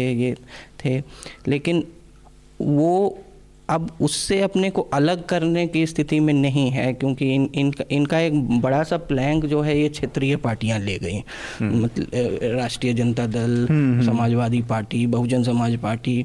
तो अब जो है अपने उसको टोन डाउन करने पे, जो आइडियोलॉजिकल टोन डाउन करके और चुनावी गठबंधन करने का येचुरी का जो लाइन है, उसके अलावा कोई प्रैग्मेटिक अप्रोच बचा नहीं है। तो वो वो तो इनको चुनावी अस्तित्व के लिए करना चाहिए। अब ये अब जैसे फैसिज्म है, ये है, वो है, तो अब इसका जैसा इन्होंने बताया कि मतलब ज़मीनी राजनीति में इन इन सब शब्दों को लोगों को कोई मतलब नहीं है। ऐसे हमारे एक मित्र थे हैं, वो उन्होंने एक पीस पूरा लिखा, पचास साल जब पूरे हुए सीपीएम के दो हज़ार चौदह में, तो बड़ी अच्छी बात है, क्योंकि वो सेंट्रल कमेटी, मतलब सेंट्रल कमेटी नहीं, कोर कमेटी में थे स्टेट की, यूपी की, और वहाँ से फिर ज़्यादातर कम्युनिस्टों के साथ होता है, मोह भंग हो जाता है एक टाइम के बाद, और वो अलग हो जाते हैं, कार्ड वार्ड सरेंडर कर दिया उन्होंने। वो तो वो पूरा डिस्कनेक्ट को उन्होंने बहुत देसी अंदाज में जो किया था ना, कि वो इतने भारी भारी शब्द, और वो जो बंगाल लॉबी का असर है, प्रोलेटरिएट, ये वो गाँव वालों और मजदूरों के बीच में जाके और ऐसी बमबारी करते हैं वो बंगाली बंगाली टोन में। और एक तो उनके पास लोकल लीडरशिप उस तरह के डेवलप नहीं, ऊपर से वो ऑक्सफोर्ड कैम्ब्रिज वाली वो बमबारी जो होती है, वो कभी हमेशा कम्युनिस्ट पार्टियों के साथ डिस्कनेक्ट की प्रॉब्लम रही। जबकि मेरा ये मानना है कि उस पॉलिटिक्स के लिए सबसे उर्वर ज़मीन भी यहाँ पे थी, लेकिन वो फेल की है। देखिए, आप इसको, एक चीज़ जो आपने सवाल पूछा था सर से, वो उसको मैं थोड़ा सा अपने तरीके से रिस्पॉन्ड करने की कोशिश क्यों करूं कि सीताराम येचुरी के लिए कितना आसान और मुश्किल होगा। सीपीएम की एक खास बात है कि सीपीएम का जनरल सेक्रेटरी हमेशा माइनॉरिटी पार्टी के अंदर के माइनॉरिटी ग्रुप का जो है रिप्रेजेंटेटिव होता है, वो मेजॉरिटी का जनरल सेक्रेटरी नहीं होता है। और उसका मतलब ये पार्टी को एक रखने का भी एक तरीका है कि आप आपकी राय भले डिफीट हो गई हो, लेकिन ये तो पार्टी की राय एक बनी, भले आप उससे सहमत नहीं थे, लेकिन now it is your responsibility कि आप इसको आगे लेकर जाएंगे। तो इसलिए सीताराम के जनरल सेक्रेटरी बने रहने पे कोई मामला नहीं है। लेकिन मैं पर्सनली, ऐसा मुझे लग रहा है कि पार्टी कांग्रेस जो हैदराबाद में होने जा रही है अप्रैल में, उसमें काफ़ी कुछ आतिशबाजी और मीडिया के लिए मसाला मिलेगा। कोई ट्वीट देखा येचुरी का कि मैं पुनः प्रयास करूंगा उसी लाइन को लाने का, इसलिए मैंने कहा मौका है उनके पास, इसीलिए मैंने कहा कि बहुत आतिशबाजी वहां में देखने को मिलेगी और मीडिया के लिए भरपूर जो है खुराक मिलेगी। और मीडिया में एक और सगल है, मीडिया मीडिया का एक और, हमारे हिंदुस्तान के मीडिया का, पता नहीं मैं आप, आपके न्यूज लॉन्ड्री को नहीं कह रहा हूँ, कि लेफ्ट को लेफ्ट बैसिंग, लेफ्ट एक फेवरेट पंचिंग बैग भी हमारा, कुछ नहीं तो लेफ्ट को चार गाली दे दो, कुछ नहीं तो उस पर एक आर्टिकल उसके अगेंस्ट में लिख दो, वो भी है। तो उसका मौका अप्रैल में मिलेगा। अमित, आप क्या कहना चाह रहे हैं इस पे? मैं मतलब एक चीज़ बस ये कहना चाह रहा हूँ, जैसे डिस्कनेक्ट के बारे में जो पूरी बात हो रही थी, तो अगर सीपीएम को खुद ज़रूरत है कि सारे नेताओं को दो दो तीन तीन महीने की इंटर्नशिप और ट्रेनी वाला जो जॉब होता है, उसमें केरल भेज देना चाहिए, और केरल में देखना चाहिए कि पार्टी यूनिट कैसे चल रही है। CPM Kerala is a completely different party, अपने आप में पूरी अच्छा। तरह से अलग पार्टी है देश भर में जो यूनिट चल रहे हैं उससे, कि भाई वो अपने बिजनेस हाउसेस भी चला रहे हैं, वो बैंक भी चला रहे हैं, वो हॉस्पिटल भी चला रहे हैं, स्कूल भी चला रहे हैं, और वो स्कूल के लेवल में जो है बारह दस बारह साल से जो है छोटे, वहाँ बारह साल से ट्रेनिंग शुरू हो जाती है, बाहर ही निकलने देते हैं काडर को। एक समय तो चुटकुला चलता था कि केरल का कांग्रेसी भी जो है वो बंगाल के कम्युनिस्टों से ज़्यादा कम्युनिस्ट है। अगले उस की बात कर लेते हैं। पद्मावत का मुद्दा बहुत जबर अभी भी चल ही रहा है, लगातार वो समाप्त होने का नाम नहीं ले रहा है। मेरे दिमाग में दो चीज़ें आई आज इस पे, कि लगातार ये मुद्दा बना हुआ है, और एक तो इसका चुनावी पहलू है जिससे किसी को इनकार शायद हो, कि इमीडिएट तीन वो बाई इलेक्शन है राजस्थान में, तो राजस्थान, लेकिन ये बाकी जगहों पे भी चीज़ें चल रही हैं। और एक हमारे यहाँ इस समय गृहमंत्री हैं राजनाथ सिंह, मैंने भी पंचिंग बैग खोज लिया है आज एक, तो वो बेसिकली उसी राजपूत कम्युनिटी से आते हैं जिसकी इस समय, हाँ, दिग्विजय सिंह, तो आप वो, तो ये पूरा ये, और ये दिग्विजय सिंह पूरी एक लॉबी है, वो मैं बता रहा हूँ। दिग्विजय सिंह ने भी ट्वीट किया है ना, तो ये वो लोग हैं जिनकी इस समय मतलब जिनकी आन बान शान खतरे में इस समय पड़ी है, लेकिन वो पूरी तरह से चुप्पी मारे। आज एक बयान इतने दिनों के तीन महीने की लगातार अराजकता के बाद गुंडई और बदमाशी सड़कों पर जारी है, तब आज गृह मंत्रालय का एक बयान है कि हम इसमें हस्तक्षेप नहीं करेंगे, स्टेट का मामला है, जो कि बहुत ऑब्वियस बयान है। ये वही लोग हैं जो लोग जब एज का मामला फंसा था, जनरल वी के सिंह की उम्र का मामला फंस गया था आ, सरकार के साथ, तो ये सारे लोग अक्रॉस द पार्टी लाइन गोलबंद होके वी के सिंह के पीछे खड़े हो गए थे जाके। ये सारी मतलब पूरी राजपूत लॉबी जो पॉलिटिक्स में है, एक आदमी सरकार को चुनौती दे रहा था, वो इसलिए क्योंकि सरकार के अंदर की और जो पूरी सत्ता के अंदर की पूरी जो लॉबी थी वो इनके पीछे खड़ी हो गई थी। तो ये मोदी जी उस इंटरव्यू में इतनी अच्छी बात कह रहे थे कि जब उसने पूछा कि आपको डर नहीं लगता कि आप डिमोनेटाइजेशन जैसे अप्रिय फैसले लागू कर देते हैं और आप इस तरह के इतने मतलब अलोकप्रिय फैसले करते हैं, तो उनको कहना था कि मैं देश के लिए काम करता हूं चौबीस घंटे, मैं चुनाव के लिए और इसके लिए नहीं। पद्मावती को देख के और पद्मावती पर पूरी सरकार की चुप्पी देख के कोई कह सकता है कि ये पार्टी केवल और केवल वोट और राजपूत वोट के लिए घुटने नहीं टेक रही है, या इसके पीछे पॉलिटिकल कंसिडरेशन का कैलकुलेट करके चुप्पी नहीं साध रही है? देखिए, एक चीज़ मुझे नहीं पता कि ये राजपूत लॉबी वाली जो बात कह रहे हैं, आ, मतलब मैं उसके बहुत निटिग्रिटी अंदर की बात बता रहा हूँ। हाँ ना ना ठीक है, मैं उसके निटिग्रिटीज़ की बात मतलब नहीं कर रहा हूँ, लेकिन उसी से मुझे एक ध्यान आ गया। हालांकि मैं भी उसी कम्युनिटी से आता हूँ। मुझे एक ध्यान आ गया कि एक बार चिदंबरम के टाइम में चिद... मैंने आपको अच्छे से छेड़ दिया है। नहीं, चिदम चिदंबरम के टाइम, वैसे मैं बेसिकली सिथियन हूँ तो मेरा कोई ज़्यादा मोह भी नहीं है। तो उसमें ये हुआ कि चिदंबरम जब कुछ समय के लिए गृह मंत्री जब बने थे, उन्होंने एक लाया कि आर्म्स लाइसेंस का जो कानून है उसको कड़क बनाएंगे, कुछ इस टाइप की उन्होंने चीज़ें कहीं।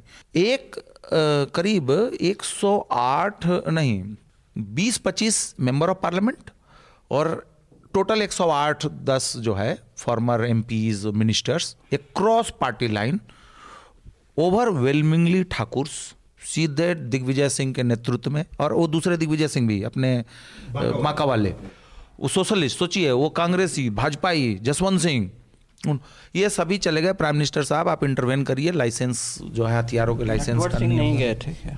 नटवर सिंह ठाकुर नहीं है ना, वो जाट है, जाट है। हाँ। तो आज सबकी जात खैर जाएगी जाट के चक्कर में। देखिए, पद्मिनी पद्मावत या पद्मावती जो भी फिल्म तक का मामला होता, प्रोटेस्ट भी ठीक है कि मेरी आस्था का सवाल है, आप इसको तो बस देखिए, प्रोटेस्ट और विरोध असहमति का सबसे ब्यूटीफुल पॉइंट ये है कि हम लगातार बहस कर, कर सकते हैं और एग्री नहीं भी हो तो कम से कम अपना सर सही सलामत घर ले जा सकते हैं, हिंसक नहीं होंगे हिंसक नहीं होंगे यहाँ मामला ये है कि अगर आप पॉलिटिक्स में जाएंगे तो मैं तो उससे भी आगे कहूँगा। कल मैंने फेसबुक पे लिखा कि आपको याद करना चाहिए कि प्राइम मिनिस्टर के साथ दावोस में दावत उड़ाने के लिए पद्मावत का प्रोड्यूसर भी गया था।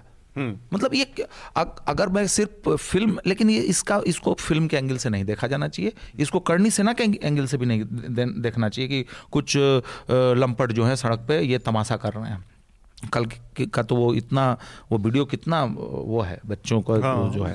इसमें सबसे खतरनाक है कि जो मैंने दूसरे चीज़ में कहा कि स्टेट जो आर्बिट्रेटर होता था, सवाल केंद्र सरकार का ही नहीं वहाँ के भी, आप सारे वीडियोज़ देख लीजिए, आप लोगों के पास तो बहुत ज़्यादा वीडियोज़ आए होंगे। पुलिस बहुत देर से दिखेगी या नहीं दिख रही है, तो पुलिस है कहाँ? नंबर वन, छः सात आठ राज्यों में चीज़ें हो रही हैं छिटपुट। सिनेमा हॉल के ऑनर्स कह रहे हैं कि हम फिल्म नहीं दिखाएंगे, कई कई जगह तो खुद सिनेमा हॉल के मालिकों ने ही पोस्टर लगा दिया कि भावनाओं का, राजपूतों की भावनाओं का ख्याल रखते हुए हम नहीं दिखाएंगे पटना में। और आप एक और पैटर्न देखिएगा कि ये जो भाजपा शासित राज्य हैं और जो भाजपा समर्थित, जैसा कि बिहार, वहीं पर ये हंगामे हो रहे हैं। सारे बीजेपी समर्थित, जम्मू कश्मीर, राजस्थान, मध्य प्रदेश बीजेपी समर्थित राज्य, हरियाणा, उत्तर प्रदेश, बिहार, झारखंड, सारे बीजेपी शासित राज्य, सारे बीजेपी। सीधी सी बात, ये अभी एक ट्वीट करके इसमें पटना में रिलीज नहीं हो रही है, ये फिल्म जो है पटना में रिलीज नहीं हो रही है। आप भले कहते रहिए कि हम लोकतंत्र लाए थे छः दो हजार साल पहले और फलाना ढकाना, वहाँ नहीं आएगी। यहाँ पे सबसे बड़ी दुखद की चीज़ है, और ये लगातार घटनाएं हो रही हैं, कुछ दलितों के साथ हो रही थी, मुसलमानों को मारा जा रहा था, तो आप भले थोड़ा सा इग्नोर कर सकते थे, अब आपके दरवाजे पर है। जिस दिन ये गुड़गामा क्रॉस करेगा, टोल टोल वाला मामला जैसे ही क्रॉस करेगा तो दिल्ली भी आग से नहीं बच पाएगी। हाँ। अब तो स्थिति यह है कि अगर मेरे पास तीन हजार जियाले हों हाँ, तो, तो मैं तो किसी को भी गिरा सकता हूँ। हाँ, मैं किसी घुटने टिकवा सकता हूँ। और करना क्या है, तो एक दो बार मुझे रिस्क होगा, कुछ के सर फटेंगे, कुछ पर केस लदेगा, उसके बाद तो मैं बार्गेनिंग की कैपेसिटी में आ जाऊंगा। हाँ, तुरंत ही बैठ जाएगा सामने वाला। आनंद, आप पद्मावत विवाद पे क्या?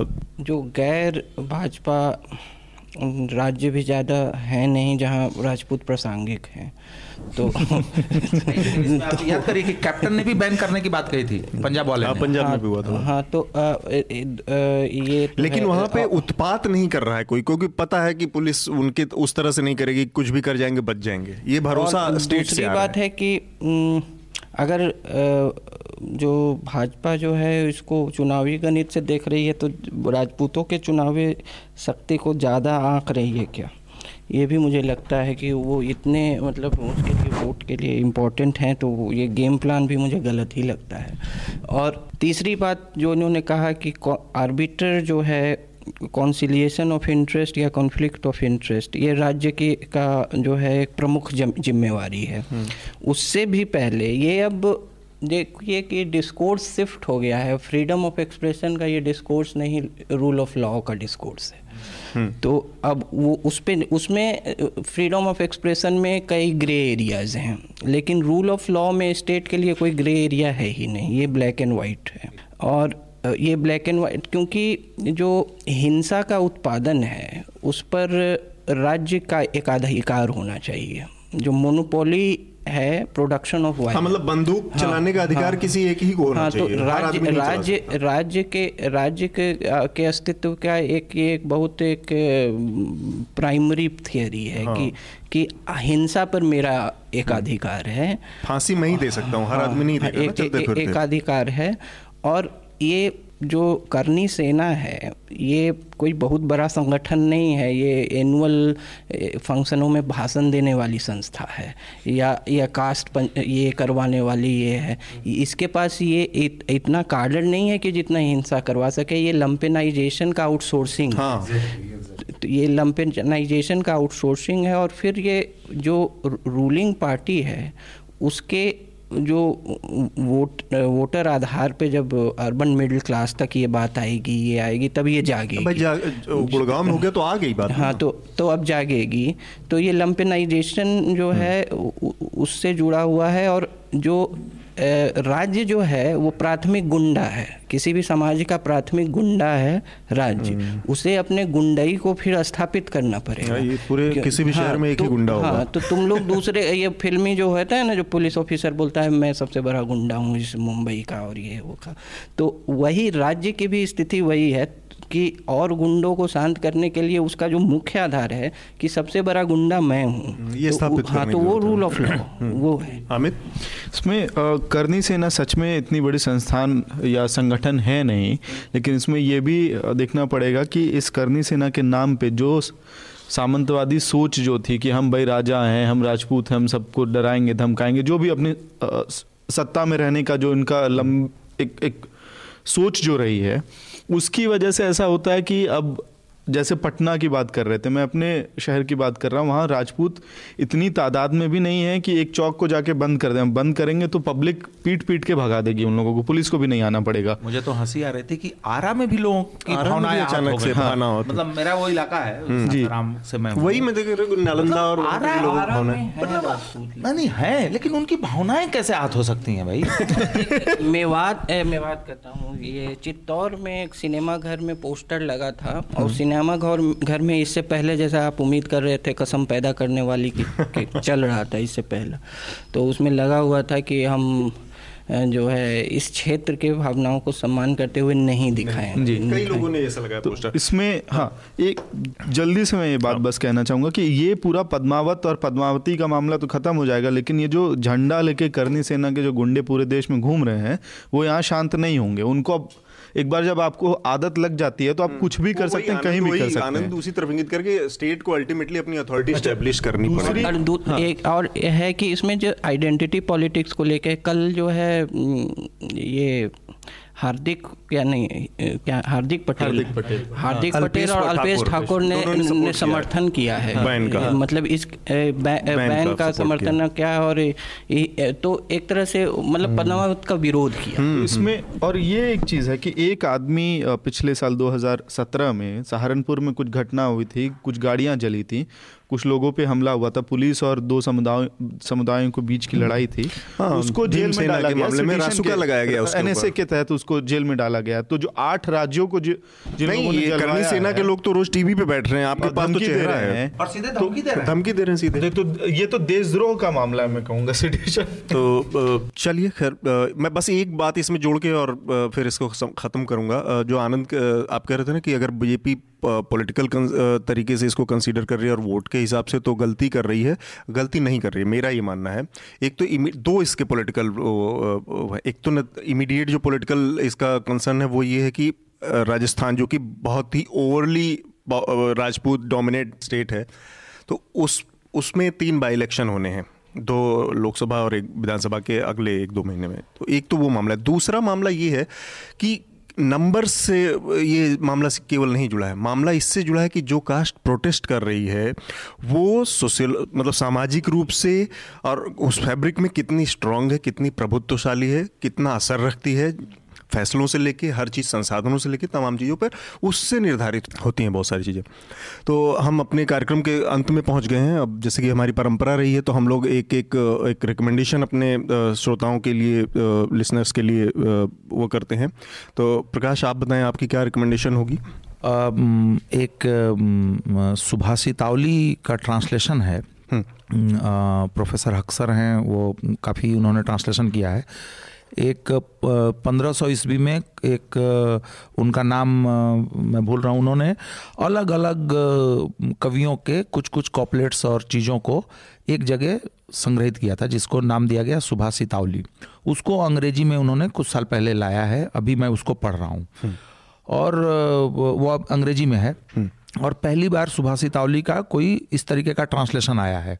मैं इसलिए उसको रिकमेंड करूंगा क्योंकि आमतौर पे हम मानते हैं कि संस्कृत भाषा बहुत नीरस है, उसमें वही या तो फिलोसफी है, कर्मकांड है, धार्मिक चीज़ें हैं, लेकिन अगर हम उसको पढ़ेंगे तो प्रेम, इरोटिका, नॉर्मल लाइफ के चीज़ें और बड़े दिलचस्प ढंग से उन्होंने ट्रांसलेट की है। ठीक, किस प्रकाशन से है ये? पेंगुइन से है। पेंगुइन से। आनंद आपका क्या रिकमेंडेशन है? हाँ, मैं मैं इन दिनों वो शशि थरूर की नई किताब वाई आई एम हिंदू पढ़ रहा हूँ। तो केवल रिकमेंड करने के लिए रिकमेंड करने की अच्छी भी है नहीं, मैं बता रहा हूँ। ये पहले तो आपको इसलिए ये पढ़नी चाहिए कि कुछ लोगों के लिए प्रकाशित हो जाना कितना आसान है। इसके लिए तो आप अगर शशि थरूर वाले सर्कल में हैं तो आप कुछ भी लिख कर L F Y I M Hindu तो आप एल एफ और पेंगुइन से प्रकाशित करवा सकते हैं। तो ये ड्राइंग रूम में जैसे कुछ बातचीत, जैसा मैं कुछ बोल दिया, कैजुअली बोल दिया और ये वगैरह। शशि थरूर का ऐसा इतिहास रहा है, विदेश नीति पे पैक्स इंडिका करके किताब लिखी थी, वो उनके न्यूज़पेपर आर्टिकल्स का कंपाइलेशन था। तो इस तरह के लोग जो हैं इस तरह के चीज़ें लिख सकते हैं। तो आप आप छः सात साल मेहनत लगा के कोई किताब ले जाइएगा, कोई प्रकाशन तीन बार कोई नहीं करेगा। लेकिन ये तो वाई में हिंदू जैसे कि इन्होंने बताया ना, उनके उन, उन्होंने कई सेकेंड हैंड अकाउंट है। तो जैसे कुछ राधा कृष्णन से कुछ पढ़ लिया, कुछ इससे पढ़ लिया, ना उनका संस्कृत भाषा कुछ जानते हैं, ना कोई स्क्रिप्चर्स पढ़ा है, ना कुछ। फिर भी उन्हें अधिकार है कि जिस धर्म में जन्म लिए हैं उस पर उनकी उनकी उनकी, उनकी के जो विचार हैं वो रखें। इसी टाइटल से महात्मा गांधी की भी एक किताब है, एनबीटी से कलेक्शन आई है, वाई एम हिंदू, बड़ी प्यारी किताब है। हाँ, तो गांधी जी का तो बहुत ओरिजिनल थॉट्स है। फिर लेमन जो है, एक लेमन का हिंदू धर्म पे क्या पर्सपेक्टिव है, उसके लिए पढ़ी जा सकती है।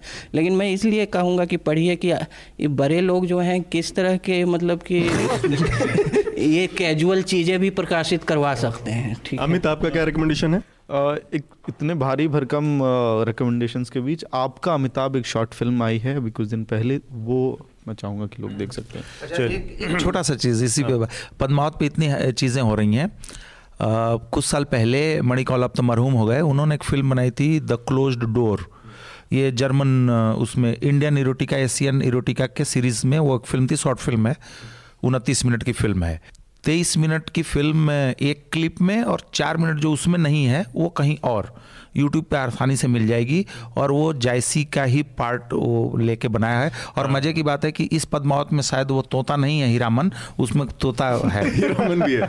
चलिए, आनंद वाली जो रिकमेंडेशन है वो बहुत ज़बरदस्त है, इसलिए भी क्योंकि उसको तो अब मैंने सुना है कि आज कहीं पढ़ रहा था, हमारे बहुत बड़े संपादक हैं शेखर गुप्ता, वो पार्ट में उसकी सीरीज़ चलाने वाले हैं, तो वो वहाँ से मेरी रिकमेंडेशन सिंपल सी है। आजकल रवीश की एक सीरीज़ चल रही है एजुकेशन के ऊपर और नौकरियों के ऊपर, चयन आयोगों के ऊपर पूरी सीरीज़ है, तो वो पूरी सीरीज़ देखने लायक है कि हमारे यहाँ एजुकेशन सिस्टम।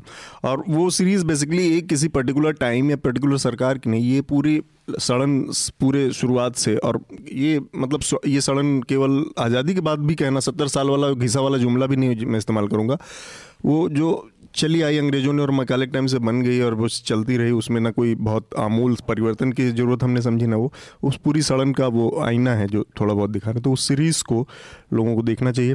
बहुत बहुत धन्यवाद आप लोगों का। अपने श्रोताओं से एक बार बस हम यही फिर से कहना चाहेंगे कि ख़बरों को किसी भी तरह के राजनीतिक और कॉरपोरेशन के दबाव से मुक्त रखने के लिए न्यूज़ लॉन्ड्री को सब्सक्राइब करें, ये आपकी ज़िम्मेदारी है। ख़बरों को अगर किसी भी तरह के दबाव से बचाए रखना है। और आप सबका बहुत बहुत धन्यवाद। नमस्कार। न्यूज़ लॉन्ड्री के सभी पॉडकास्ट टिचर, आईट्यूज और दूसरे पॉडकास्ट प्लेटफॉर्म पे उपलब्ध हैं। खबरों को विज्ञापन के दबाव से आज़ाद रखें, न्यूज़ लॉन्ड्री को सब्सक्राइब करें।